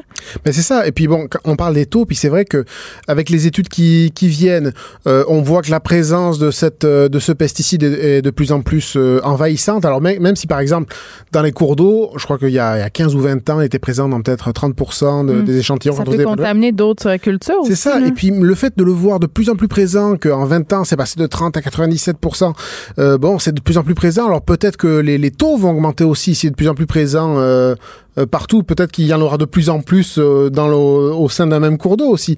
Et donc, est-ce que, et comme les études sont naissantes, peut-être qu'il va falloir évaluer aussi les taux, euh, les taux qui sont acceptables. Voilà, acceptables ben pour, oui, la, là, Il y a la mairesse Valérie Plante qui a décidé de bannir le Roundup du territoire montréalais d'ici 2020. Et un autre élément important à souligner, puis c'est important qu'on en parle, puis on en parle depuis longtemps, mais on va en reparler encore, c'est que certains pesticides sont vraiment nocifs pour les insectes, notamment les abeilles, qui sont, on va se le dire, dans une bien mauvaise posture en ce moment à l'échelle mondiale. C'est ça. Ben ça, et là, on parle vraiment de ce qu'on appelle les néonicotinoïdes. J'ai répété, avant de, j'ai répété avant de le dire. Bravo! Les néonicotinoïdes. Donc euh, ça, ce sont, euh, ce sont des pesticides.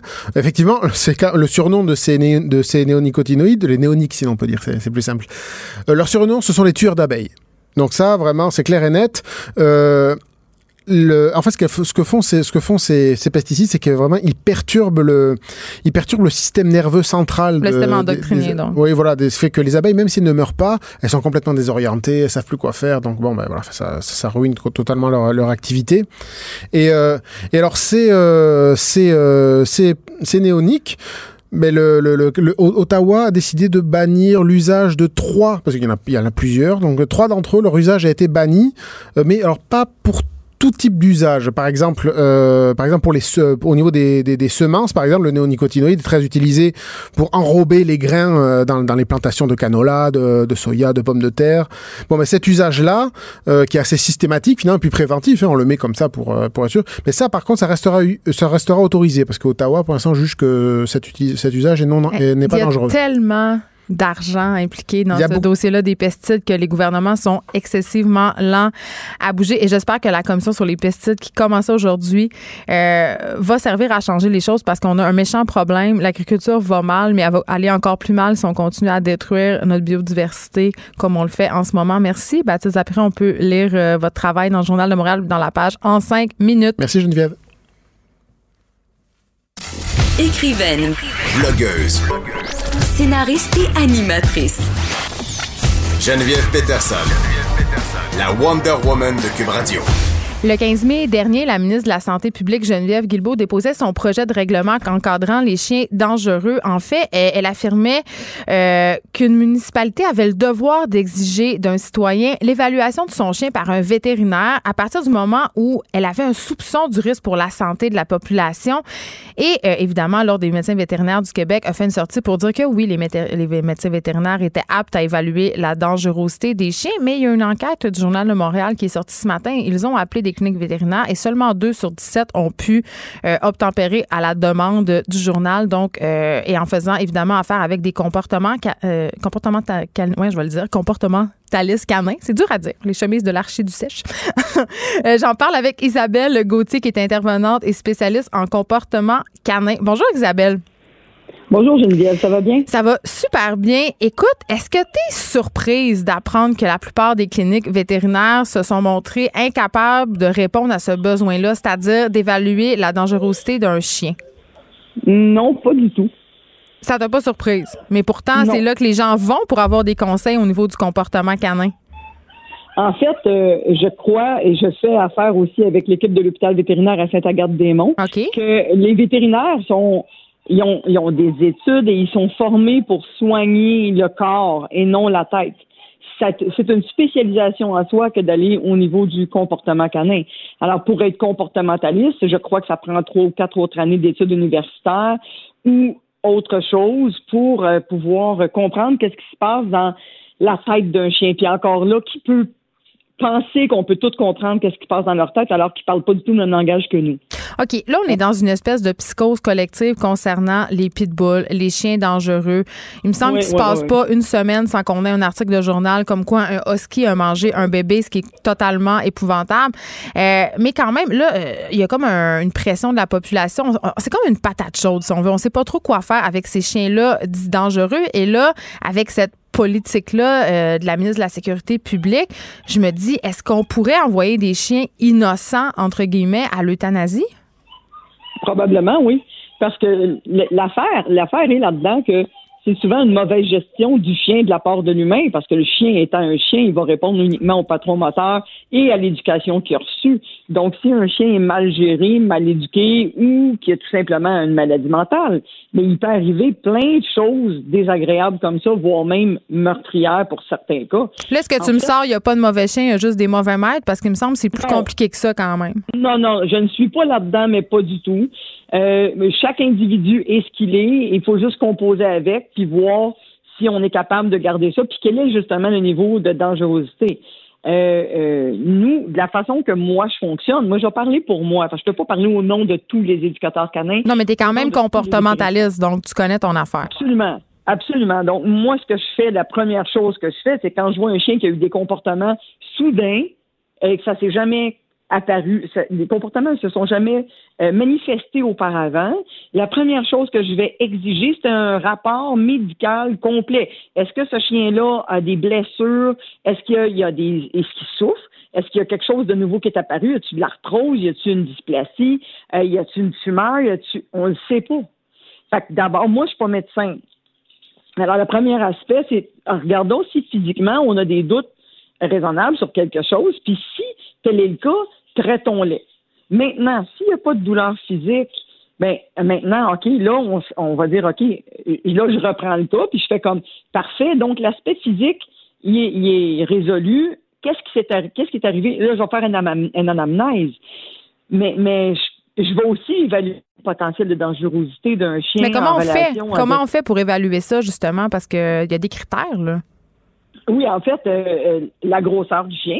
Hein, si c'est un chien Wawa qui mord, les dommages collatéraux sont pas mal moins importants. Merci de le dire parce que je t'ai carré d'entendre qu'un pitbull, c'est un chien euh, bien comme les autres puis que c'est relax. Là. Je- on, on se le cachera pas, c'est un chien de 100 livres. Ou c'est un chien de plus ou moins dépendamment des lignées, parce qu'un un Amstaff, un Staffordshire Terrier, pèse environ 50, 55 livres. On parle pas d'un bouli. Donc, mais on s'entend qu'une morsure de ce type de chien-là, d'un molosse, est plus dangereuse qu'un chihuahua ou, euh, je sais pas, moi, je vais donner un autre exemple, un boston terrier, qui lui aussi est quand même dans la variété des molosses. Mais, mais tout ça pour dire que je vais évaluer la grosseur, il vit où, il est dans une famille, est-ce que c'est c'est la première fois qu'il mord, Euh, est-ce qu'il présente des, des, des comportements de protection de ressources, est-ce que euh, c'est un chien qui a un niveau de tolérance qui est bas, est-ce qu'il est dans le bon milieu par rapport à lui, et est-ce que pour la société, si je me promène avec mon chien, je suis jamais certain qu'il va se revirer puis mordre parce qu'il n'est pas tolérant, pour plusieurs aspects, là, pour plusieurs raisons, ben, est-ce que je peux exiger une part de la muselière en tout temps aussitôt que le chien sort de la maison? Donc, il y a toutes sortes de mesures qui peuvent être prises, mais il, il en reste pas moins que si la personne ne veut pas s'investir dans un processus de rééducation qui peut être très exhaustif et onéreuse, on s'entend là-dessus, euh, euh, puis en même temps que le chien a des, comment je pourrais dire, qui est déjà hypothéqué au niveau des comportements dans les apprentissages qu'il a fait. Oui, parce qu'un chien qui a mordu plusieurs fois Isabelle euh, Gauthier, on fait quoi avec? En fait, euh, il faut absolument qu'il ne borde plus parce que la première chose qu'il a compris, ce chien-là, il, il y a eu deux renforcements très, très majeurs. Il y a eu sécrétion d'endorphine lors de la morsure dans le cerveau, ce qui fait comme Ça le Ouah, soulage. fait vraiment du bien quand je mords. Oui, oui. Tout le- je ne sais pas si tout le monde sait ce que c'est des endorphines, mais c'est exactement ce qu'on a comme hormone qui est diffusée dans le, le cerveau lorsqu'on a mangé un super bon repas, euh, haute gastronomie, lorsqu'on vient de faire une activité physique intense ou lorsqu'on a eu une relation sexuelle. Donc, le, le sentiment du Ah wow, je suis vraiment bien, il l'a parce qu'il a mordu. En plus de ça, c'est rare que quelqu'un va laisser sa main là quand il se fait mort. Donc, il y a eu un retrait de ce qui était dangereux pour lui, c'est-à-dire le contact, l'approche, la proximité, ou dépendamment si la morsure est faite par peur ou par prédation. Il y a, il y a comme tout ça à évaluer aussi. Hmm.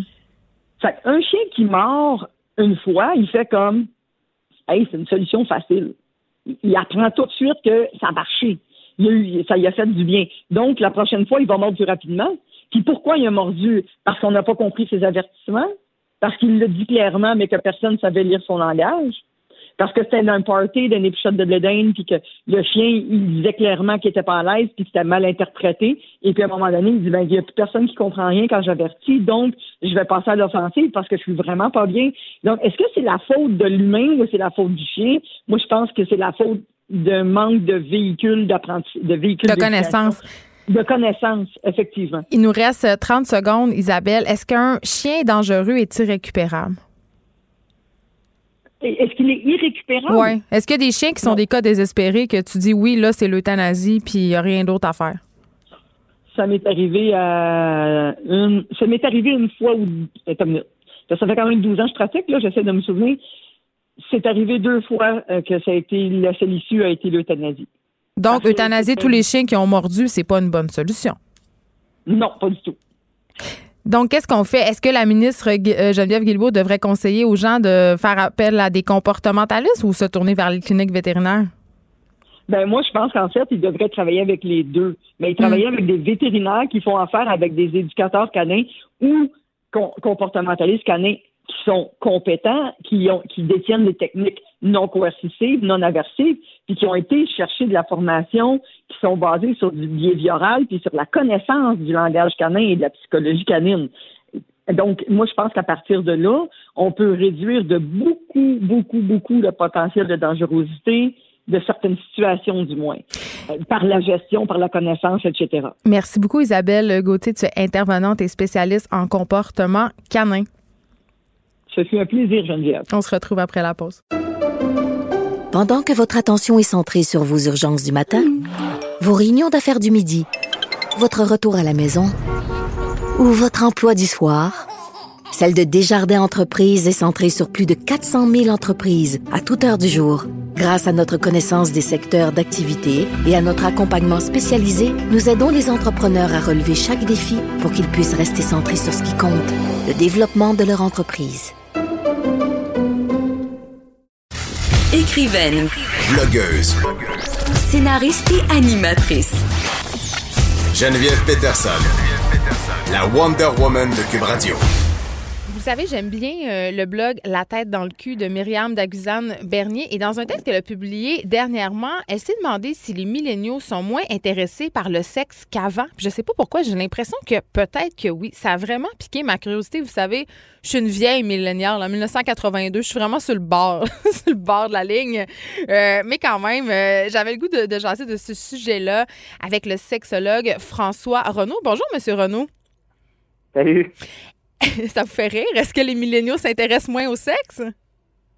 Euh, ben, c'est ce qui semble sortir là, dans des, euh, des recherches dernièrement, du moins, peut-être pas s'intéresser moins, mais clairement, les relations sexuelles semblent être euh, plus en déclin ou moins, moins fréquentes. Puis c'est ça, si tu regardes l'horaire, l'auteur semble sortir quelques hypothèses par rapport à la situation. Puis juste intéressant de, de regarder de différents angles parce que c'est, c'est clairement pas explicable par une et seule. euh, Non, mais que, c'est ça ce que je catch, c'est que c'est pas nécessairement qu'ils s'intéressent moins au sexe, c'est qu'ils font moins l'amour. Je pense que c'est une nuance qui est quand même importante. Du moins, c'est ce que je comprends. Puis je me Oui. demande, c'est dû à quoi ça? Parce que c'est pas le fait que, justement, ils ont, ils ont pas d'appétit sexuel ou ils ont pas de libido. Là, c'est pas ça. Non, euh, probablement pas. Là. Je doute que notre société là, euh, ou notre race d'humains est en déclin là, au niveau de sa libido. Euh, mais je pense qu'effectivement, on, on s'informe peut-être différemment. Euh, tu sais, je veux dire, le, le discours du consentement est beaucoup plus présent aussi. Euh, puis je parle bien avant là, le, le hashtag MeToo là, qui, en- qui parle là, dans hum, l'article aussi, mais je pense que euh, ça fait pas assez longtemps que le hashtag MeToo est là pour que euh, ça ait eu un impact, mais je pense que le, le discours sur le consentement est là depuis un certain temps. Euh, puis il y avait aussi un sentiment d'obligation avant d'avoir des relations sexuelles dans un couple, ce qui est beaucoup moins le cas aujourd'hui.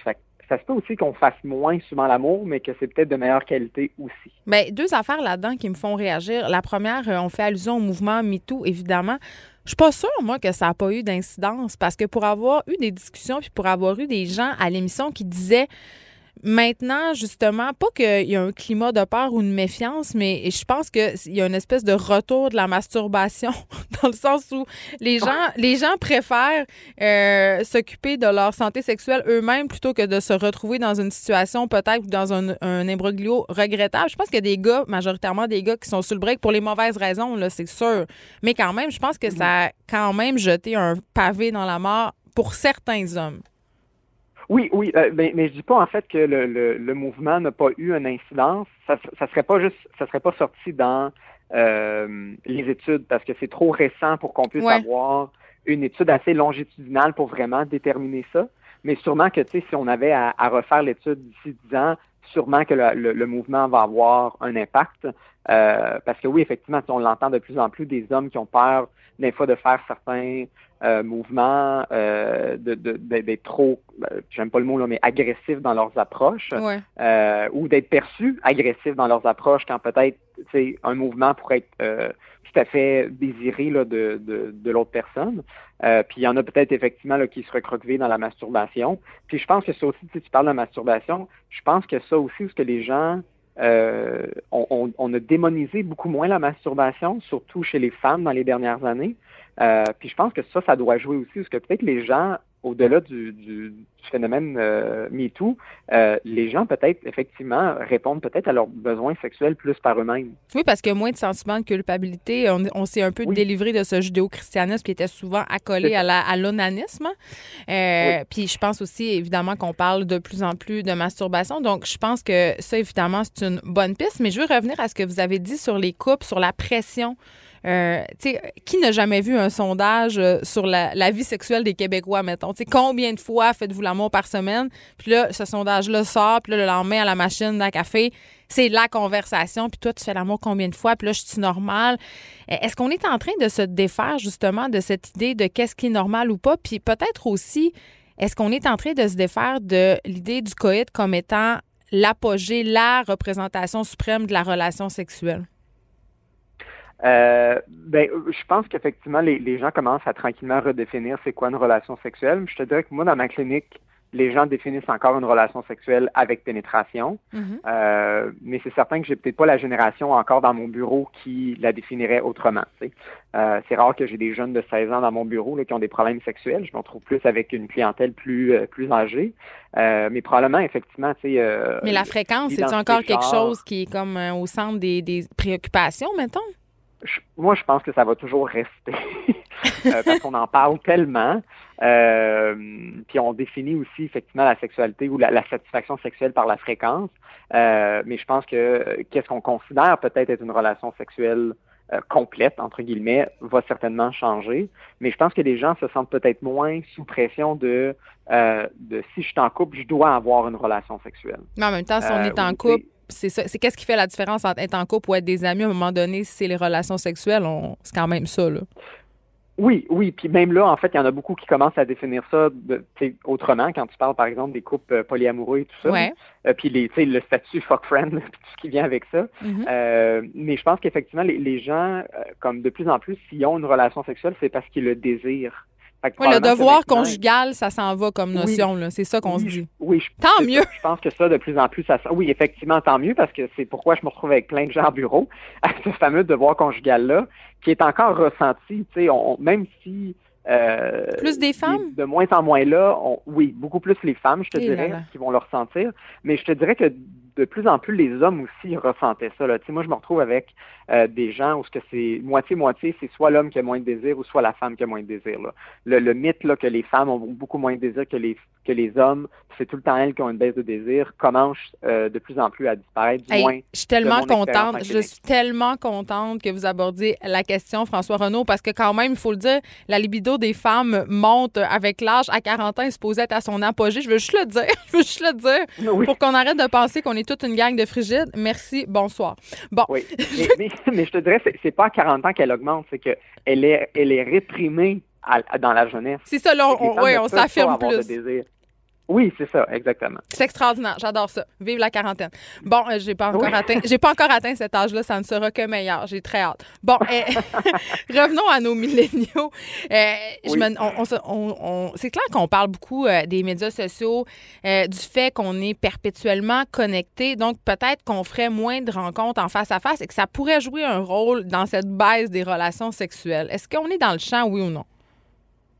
Euh, moi, je pense que c'est probablement une des hypothèses les plus euh, plausibles parce que ah les jeunes communiquent de plus en plus par texto, euh, sont plus capables de s'appeler au téléphone parce que c'est trop inconfortable, euh, avoir des conversations face à face, se regarder dans les yeux, la séduction, ça passe plus dans le face à face. Tu sais, quand les gens veulent plus aller séduire au bar ou, ou un collègue sans avoir, tu sais, comme des discussions là, sur la, Facebook. La page à droite pour ouais. Ben, ben, les discussions sur Facebook ou juste les, les, les, les, applications euh, de dating comme Tinder, les gens ne savent plus ou ne, ne, ne, tentent plus de séduire en fait. Ils ont ben, besoin juste le de physique. confirmer. Ben oui, mais en fait, c'est qu'ils ont besoin de confirmer que je suis attirant avant même de avoir une attitude qui est séductrice, qui va donner le goût à l'autre de venir vers toi. Que le langage corporel, il disparaît dans la séduction. C'est plus comme ça qu'on séduit. Mais parce qu'on sait en plus que combien de fois tu es charmé par une personne qui t'aurait pas tout d'abord intéressé physiquement si tu le vois passer dans la rue, mettons. Puis après, tu lui parles 5-6 minutes, tu fais Oh, il y a du charme, cette personne-là, euh, j'ai de l'attirance. Mais mm-hmm. sur Tinder, tu peux pas le voir, ça. Tu peux pas le voir au travers d'un écran. C'est ça, c'est un peu. Ça, je pense que ça se perpétue dans le couple après. C'est-à-dire? Ben c'est que si tu veux maintenir le désir sexuel à long terme, il faut que tu continues à, séduire. Mais si tu n'as jamais même commencé la relation par une séduction, hmm. ou tu n'as pas développé cette habileté-là, ben souvent, à long terme, c'est ça l'impact que ça va avoir. C'est que tu vas pas le mettre en application, même dans le couple à long terme. Bon, par le fait même de moins de relations sexuelles. ben, on a un problème avec l'intimité, je pense. En général, je pense que c'est générationnel. je veux qu'on revienne à, la notion euh, dont il est question dans le texte. Euh, L'hypersexualisation, on en a beaucoup parlé. Puis moi, j'en ai beaucoup parlé moi-même à l'émission. Puis je me demande, tu sais, je trouve qu'on a fait une grosse affaire avec ça, là, quand on regarde les chiffres par rapport aux relations sexuelles des ados. Puis tout ça, tu sais, on se rend compte que finalement, ça n'a pas tellement changé. Mais n'empêche qu'on vit quand même dans une culture pornographique où il y a beaucoup de choses qui sont hyper sexualisées. Puis je me dis, je me pose la question, je me dis, est-ce que le fait qu'on que les milléniaux font moins l'amour ou s'intéressent peut-être moins au sexe, est-ce que c'est un certain retour du balancier? Genre, on est écœuré parce qu'on baigne tout le temps dans la porno, dans l'hypersexualisation? Euh, ben, c'est intéressant, effectivement. L'hypothèse de l'hypersexualisation ressort euh, quasiment à toutes les sauces avec les problèmes sexuels. Mm-hmm. Qui ont, on a découvert en fait une étude à l'UQAM qui avait été faite il y a quelques années, c'est que effectivement, c'est pas les comportements des euh, ados qui sont hypersexualisés, c'est ce qu'il y a dans les médias qui est hypersexualisé. Donc la porno, mais aussi dans le, mainstream des films, des, des émissions, etc. Où ce qu'il y a quelques années, des seins puis une vulve, on ne voyait pas ça à la télé, encore moins un pénis. Ben, une vulve, on n'en voit pas tellement tant que ça, des vulves à la TV, là, juste dire. Là. Ben, de plus en plus, on en voit. Là, tu, sais, tu vas voir comme le pubis, en fait. Tu vas pas voir une, vulve, mais tu vas voir un pubis, tu sais, euh, d'une femme qui sort de la toilette ou des choses comme ça. Oui, c'est ça, exactement, le début de ce que tu voyais pas du tout auparavant. Puis, tu sais, il y a, y, a y a effectivement une pendule typique dans l'histoire euh, de la sexualité chez euh, dans nos sociétés où ce que on a tendance à devenir comme un peu genre entre guillemets débridé, puis il y a comme un excès de la sexualité, puis là la pendule revient en arrière. Puis si tu regardes historiquement dans les dans les dernières euh, millénaires, les quelques mille années, mm-hmm. il y a eu cette pendule-là à plusieurs reprises. Fait qu'effectivement, on est peut-être rendu au point où on est comme trop sexualisé, il y a un excès, puis là, la génération commence peut-être à redevenir plus, entre guillemets, pudique ou être plus euh, restreint dans leur sexualité ou la voient différemment. Comment loin cette pendule-là va aller cette fois-ci, j'en ai aucune idée. Mais effectivement, on est peut-être dans une, baisse à ce niveau-là. Mais peut-être aussi, euh, parce que tantôt, euh, on parlait ensemble du mariage, du couple, du fait qu'on sentait moins de pression. On choisit davantage le célibat aussi. Là. Clairement, les chiffres le démontrent. Oui, puis ça aussi, ça fait en sorte que les relations sexuelles diminuent. Les couples mariés ou en, en non, conjoints de fait, etc., vont plus faire l'amour que les célibataires. Pourtant, ils ont, euh, pourtant, ils ont moins d'occasions, mais ils ont plus d'occasions parce qu'il y a une personne chaque soir dans leur lit. C'est ça que je comprends? Bien, exactement. Donc, si les gens, effectivement, sont plus souvent célibataires, mais c'est certain que ça va diminuer la fréquence des relations sexuelles parce que tu peux bien être célibataire puis tu peux sortir tous les soirs, euh, c'est pas la grande majorité des célibataires qui vont avoir plusieurs partenaires là, euh, au courant du mois. Là. Non, mais moi, j'ai l'impression que tout le monde est sur Tinder puis tout le monde baisse comme des lapins. J'ai vraiment, vraiment, j'ai cette impression-là. Mais, ça, ça c'est la fausse publicité des médias. C'est tout le temps ça. C'est la même chose avec l'hypersexualité. Tu as un comportement hypersexuel de un adolescent, une adolescente, puis là, on disproportionne ça à tout le monde. Puis là, ça fait en sorte que tout le monde a l'impression que les adolescents font l'amour constamment ou qui ont des comportements débridés, hyper sexualisés, quand en réalité, quand tu les questionnes, c'est pas le cas.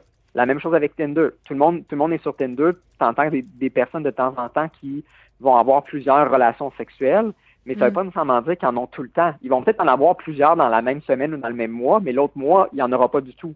Fait que ça vient comme redescendre le balancier. Puis évidemment, on parle juste de nos réussites puis peu de nos échecs, donc on a l'impression que tout le monde baisse tout le temps. C'est comme dans les sondages.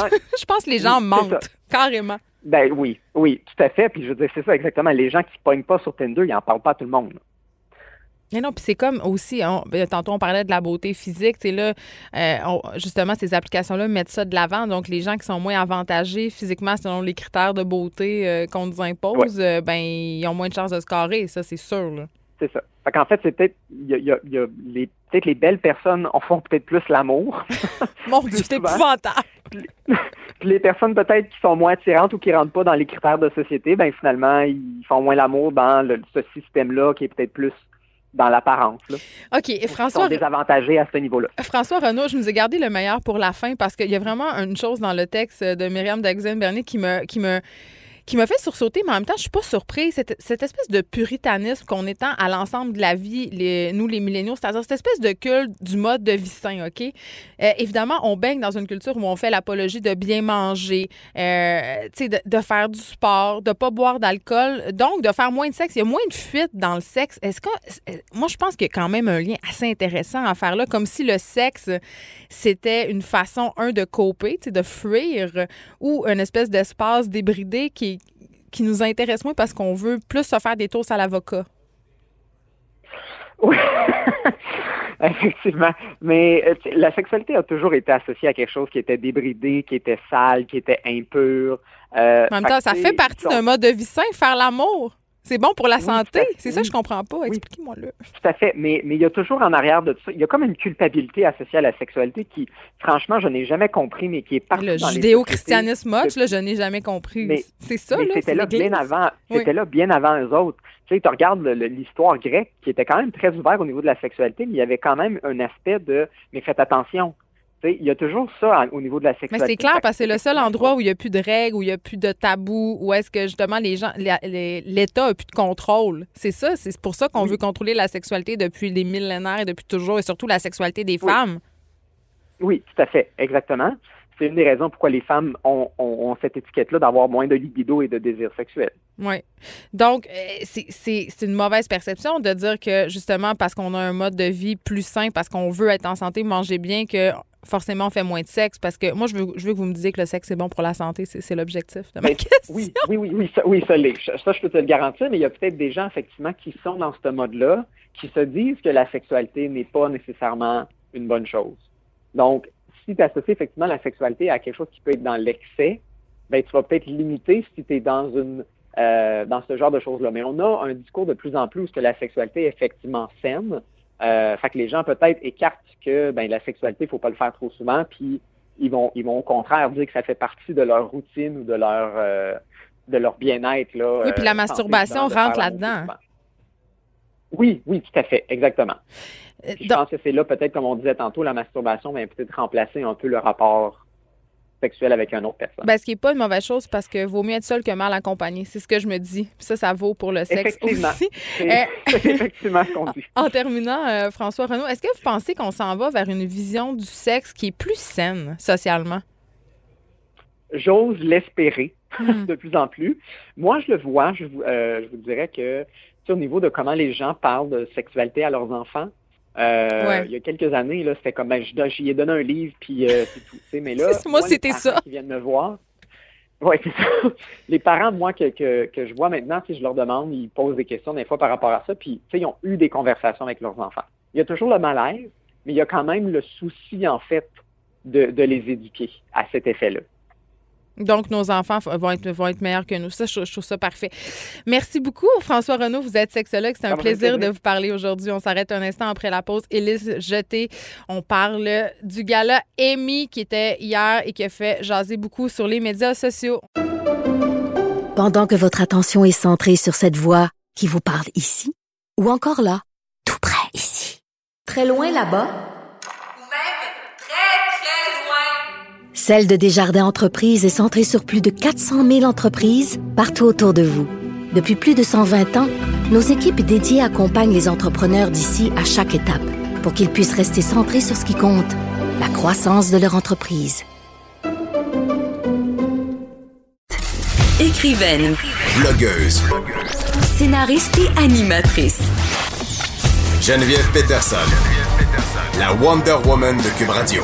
Hey, c'est moi ça. Je suis toujours un peu gênée quand cette promo-là passe la Wonder Woman. Moi, ça, ça, évoque beaucoup de, de, de, girl, power? Girl power. Mais je trouve ça drôle, euh, Élise, je t'étais de retour de vacances, je me sens ennuyée de toi. Oui. Mais je trouve ça toujours drôle parce que euh, dans, dans, cette promo-là, il est nullement fait mention que je suis mère de trois enfants. Et s'il y a une affaire pour laquelle je suis une Wonder Woman, c'est bien celle-là. C'est plus Sérieusement, là, j'ai redonne à leur père ce soir, puis genre, je pense que je vais dormir 48 heures d'affilée. Quand tu dis je les redonne à leur père, tu les mets dans une boîte C'est comme une petite portée de chat.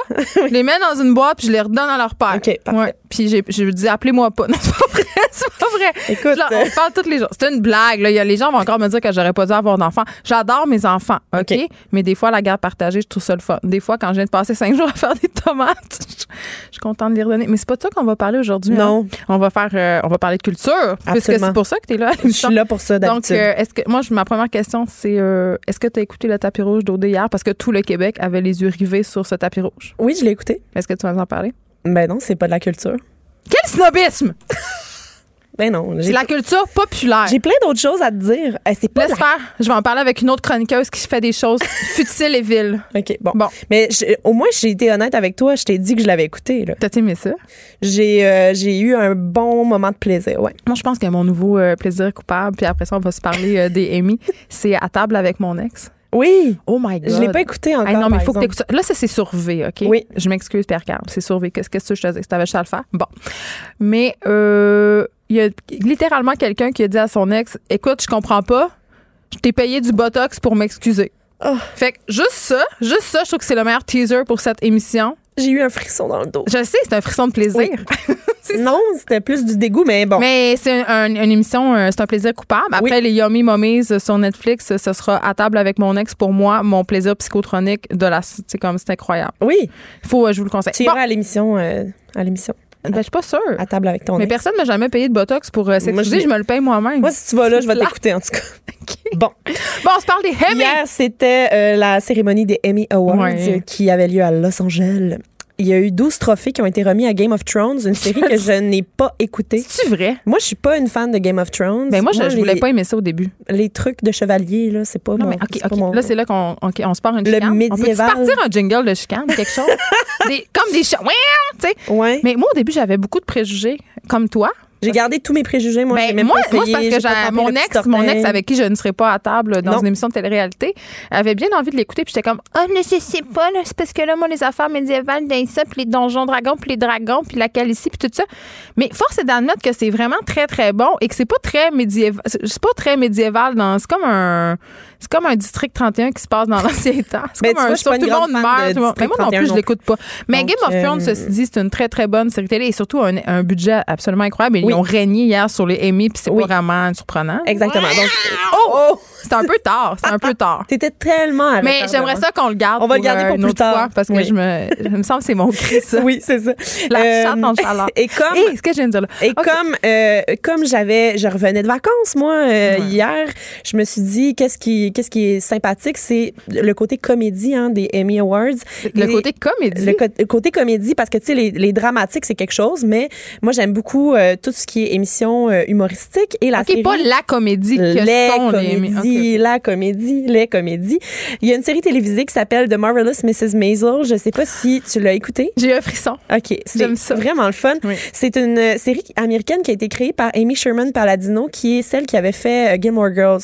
Jadis. Encore une des filles les plus drôles sur Terre. Oui, elle est drôle, puis elle a vraiment le sens du texte. Euh, C'est quelqu'un qui est capable d'écrire des textes où les personnages parlent extrêmement vite. Hein. Euh, On l'avait Elle a le sens du timing et du beat. Ça, Oui, il y a quelque chose ça. de vraiment, euh, vraiment riche dans ces textes parce que on dit hein, que c'est les textes de cet auteur-là.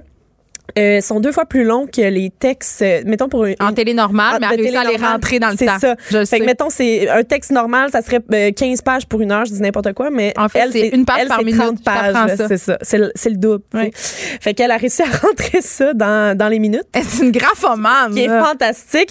Et donc, ces deux premières euh, saisons sont diffusées sur Amazon en streaming. Amazon Prime ou? Amazon Prime, là, le, C'est ça pour le les service. qui, comme, comme moi, commandent beaucoup trop de choses. Exactement. Et la saison 3 va arriver le 6 décembre. Il y a déjà des pourparlers pour une saison 4 et 5. Et la première saison, donc, se déroule en 1958 à New York. On suit le parcours d'une femme qui est mère au foyer. Puis son chum, il fait du stand-up comique pour le fun le soir. Mais tu sais, c'est un homme à cravate qui travaille dans un bureau. Mais le soir, tu sais, il- C'est sa soupape. c'est ça. Mais il est pas très bon. Mais elle, elle découvre qu'elle est incroyablement bonne. Oh non! Fait qu'elle elle commence à faire du stand-up comique et euh, elle est vraiment, euh, elle a toute la grâce du monde à l'intérieur d'elle. C'est fantastique. Mais qu'est-ce qui arrive avec la virilité du garçon? Ben c'est ça, hein, le patriarcat il est pas à l'honneur ici euh, pour une fois. Eh! Donc c'est c'est assez fantastique comme série. Et euh, donc ils ont reçu euh, trois prix l'année euh, trois prix hier. L'année passée ils avaient euh, reçu comme six prix là. C'est ça avait été euh, ils avaient tout raflé. Mais la meilleure comédie cette année euh, ah avant avant ça j'ai un extrait euh, en fait la bande annonce un extrait de la bande annonce de la saison On 3 l'entend de parler Mrs. Maison. They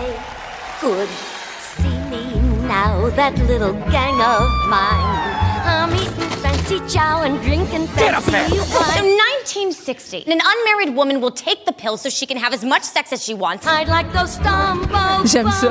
Juste, juste cet extrait-là est fantastique parce que, bon, elle dit, euh, une femme peut prendre la, en 1960, une femme peut prendre la pilule et avoir du sexe autant qu'elle veut.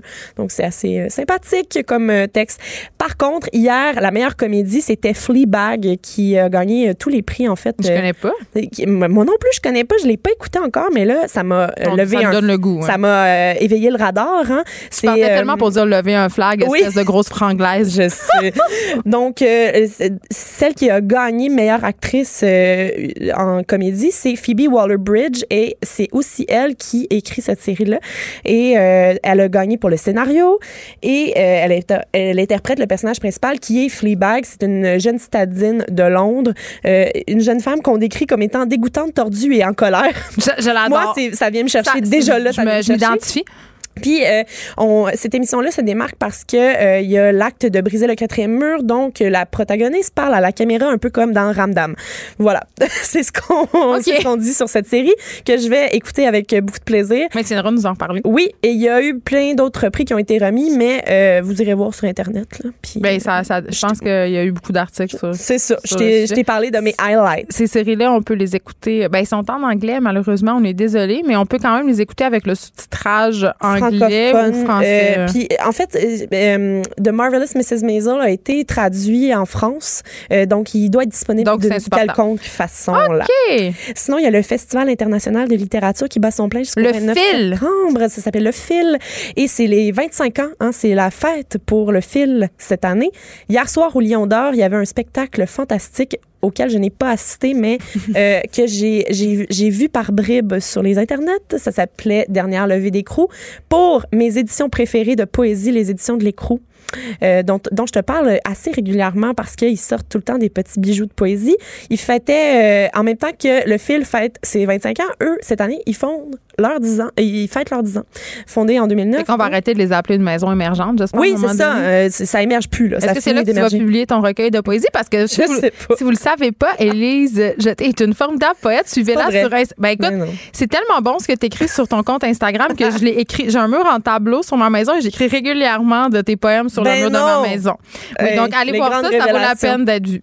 Et d'être lu surtout. Ben c'est très gentil de ta part, Peut-être mais seras-tu invité au film euh, plus tard? On sait peut-être, on sait pas. Hier soir, euh, donc les éditions de l'écrou avaient 16 poètes euh, sur scène pour lire quelques extraits. Il y avait même un open mic pour permettre aux gens d'aller dire leurs trucs. Mais ce que j'avais envie de te, te lire en fait, c'est Rose Elisséry qui est un- une de leurs auteurs qui était là hier et qui est une de mes préférées. Elle a écrit le recueil qui s'appelle Là où fuit le monde en lumière, qui qui est sur ma table de chevet, puis on dirait que je suis pas capable de l'enlever de là, là. Il est resté là, il reste là. Finalement, c'est sa- place. On en a tous un peu. Moi, Oui. c'est euh, Fourrer le feu de Marjolaine Beauchamp. Oui, il est toujours il est là. très bon. Donc, euh, je t'en lis un extrait parce que ça vaut le coup, puis euh, ça a été lu sur scène hier. J'ai tant parcouru ton visage, j'en ai fait des couleurs, l'aquarelle de mes souvenirs. Ensemble, on avait l'odeur du goudron et de l'eau de javel, le corps entier qui goûte la main-d'œuvre et le sel des petites semaines. Si tu me lances un bâton, j'irai chercher ce qu'il reste de nous, des morceaux de bras à étreindre, des clavicules à se défoncer dans la bouche. C'est comme un ode au prolétariat au pitbull en même temps. J'adore ça. Il y a tellement de choses là-dedans. J'adore ça. Euh, sinon, parmi euh, les highlights de la programmation du fil, ce soir et demain à la cinquième salle, il y a à la hauteur de Grand Central Station, je me suis assise et j'ai pleuré. C'est interprété par euh, Magali Lépine-Blondeau avec de la musique et c'est donc le texte d'Elizabeth Smart, un texte qui est né en 1913 en anglais. Ça parle de sa vie à elle. Dans le fond, elle a grandi dans la haute société canadienne-anglaise d'Ottawa. Et quelle chanceuse. Oui, une grande chance et euh, ça parle donc, ça relate de manière poétique et incantatoire sa relation amoureuse tumultueuse avec George Barker. Euh, elle a eu quatre enfants avec lui et ça s'étend. C'était tumultueux. C'est tumultueux. Chance. Et ça s'étend sur plusieurs années, euh, plusieurs continents. Ils ont voyagé et euh, elle, elle a toujours voulu divorcer puis lui, il voulait rien savoir. Donc, euh, ça, c'est assez féministe comme œuvre là. On pourra se- s'en reparler. Je vais aller voir le spectacle demain. Et euh, c'est interprété donc par Magali Lépine-Blondeau. Pour les petits, les petits minous, il y aura quelque chose samedi prochain Tu à la des Maison Théâtre. les miens? Oui. Ah, je vais les avoir en plus samedi prochain. Voilà, Ils Maison pas avec leur Théâtre. père. À la Maison Théâtre, euh, elle ouvre grand ses portes euh, aux enfants pour une journée spéciale axée sur l'écriture. Et euh, qui dit littérature jeunesse dit Simon Boulris, euh, Oui, qui puis- sera le maître d'orchestre. Est-ce qu'on peut se dire, je- puis là j'ai l'air tout le temps de niaiser sur mes enfants, là, mais la maison théâtre, là, Oui. allez-y pour vrai. C'est tellement le tellement fun. le fun. Puis les enfants, ils capotent, ils aiment ça. C'est une Oui. expérience pour les mettre en contact avec le théâtre. C'est pas lourd, c'est pas, euh, c'est pas étriqué, c'est pas snob. là. C'est juste vraiment juste gros fun. Puis Simon Boulris, ben, on l'aime. Il est extraordinaire. Comment ne pas l'aimer? Puis il collabore au nouveau texte de Passe-Partout. Tu sais, je veux dire, tout, ça, tout est dans tout. Tout est dans tout. Donc, la programmation, allez voir en ligne, hein, Phil Festival international de littérature. Il te, il te reste un petit temps pour qu'on se parle euh, de la Socan. Le gala de la Socan avait lieu hier soir. Euh, la Socan, euh, c'est les auteurs-compositeurs canadiens, euh, la musique de l'écran, les éditeurs de musique, les acteurs importants de l'écosystème musical euh, qui étaient réunis à la TAU hier pour célébrer la 30e édition du Gala de la Socan, donc c'est pas rien, 30 ans de gala, à donner des prix hein, à des auteurs, compositeurs, interprètes. Celle qui a gagné le grand trophée de la soirée, auteur, compositrice, inter- interprète, c'est Cœur de pirate. Et c'est drôle parce que le gala... Béatrice Martin. Béatrice Martin, elle, elle fêtait ses 30 ans en fin de semaine de vie et le gala aussi fêtait ses 30 ans. Tout, en, tout est dans Ah. tout. là. C'était vraiment fantastique. Mais j'ai vu euh, ces stories de fête. euh, oui, ça avait l'air Parce que je rocambolesque. à Gélina. Je Oui. sais pas pourquoi je dis ça. C'était rocambolesque. Euh, donc, elle a reçu le Grand Prix. Puis, euh, au Québec aussi, ce qui est le fun, c'est que y a une y a- on, on a les chansons qui sont désignées classiques socan. Euh, c'est lorsqu'elles ont joué à la radio au moins 25 000 fois. C'est quand même beaucoup. Beaucoup. Et qu'elles ont au moins 20 ans d'âge. Donc, durant quoi? les 20 dernières années, on a donné plein de prix. Il y avait, entre autres, 1990 de Jean Leloup, Isabelle de Jean Leloup. Euh, il y a aussi euh, Brandvan 3000 avec Drinking in LA qui Ben a oui. gagné. Et j'avais envie vraiment de souligner parce que j'ai beaucoup aimé Lily Fatal. Ah oui, let's go, let's go. Let's... Oui. J'arrête de chanter. En tout cas, Lily moi aussi, Fatal qui a, gagné, euh, pour, qui a gagné ce prix-là pour euh, Fields et Mimi. Mimi danse le disco. Ah, Exact. ah. Oui. Puis on a un extrait de Lily Fatal, puis je pense On qu'on va se laisser là-dessus. l'écouter On pour va la dire fin. bye, là. Ça vaut le coup. Ah mon dieu, j'ai tellement dansé sur cette chanson-là. Mais c'est vraiment une des précurseurs dans la musique alternative féminine. J'adorais son look puis son toupette rockabilly rouge. Hey, c'est déjà fini euh, pour nous aujourd'hui. Ça a été un plaisir d'être de retour. Écoute, je me suis tellement ennuyée. Tu vas revenir évidemment euh, la semaine prochaine. Oui. Euh, Mario Dumont suit dans quelques instants. Bye tout le monde. Sous les les yeux d'une fille et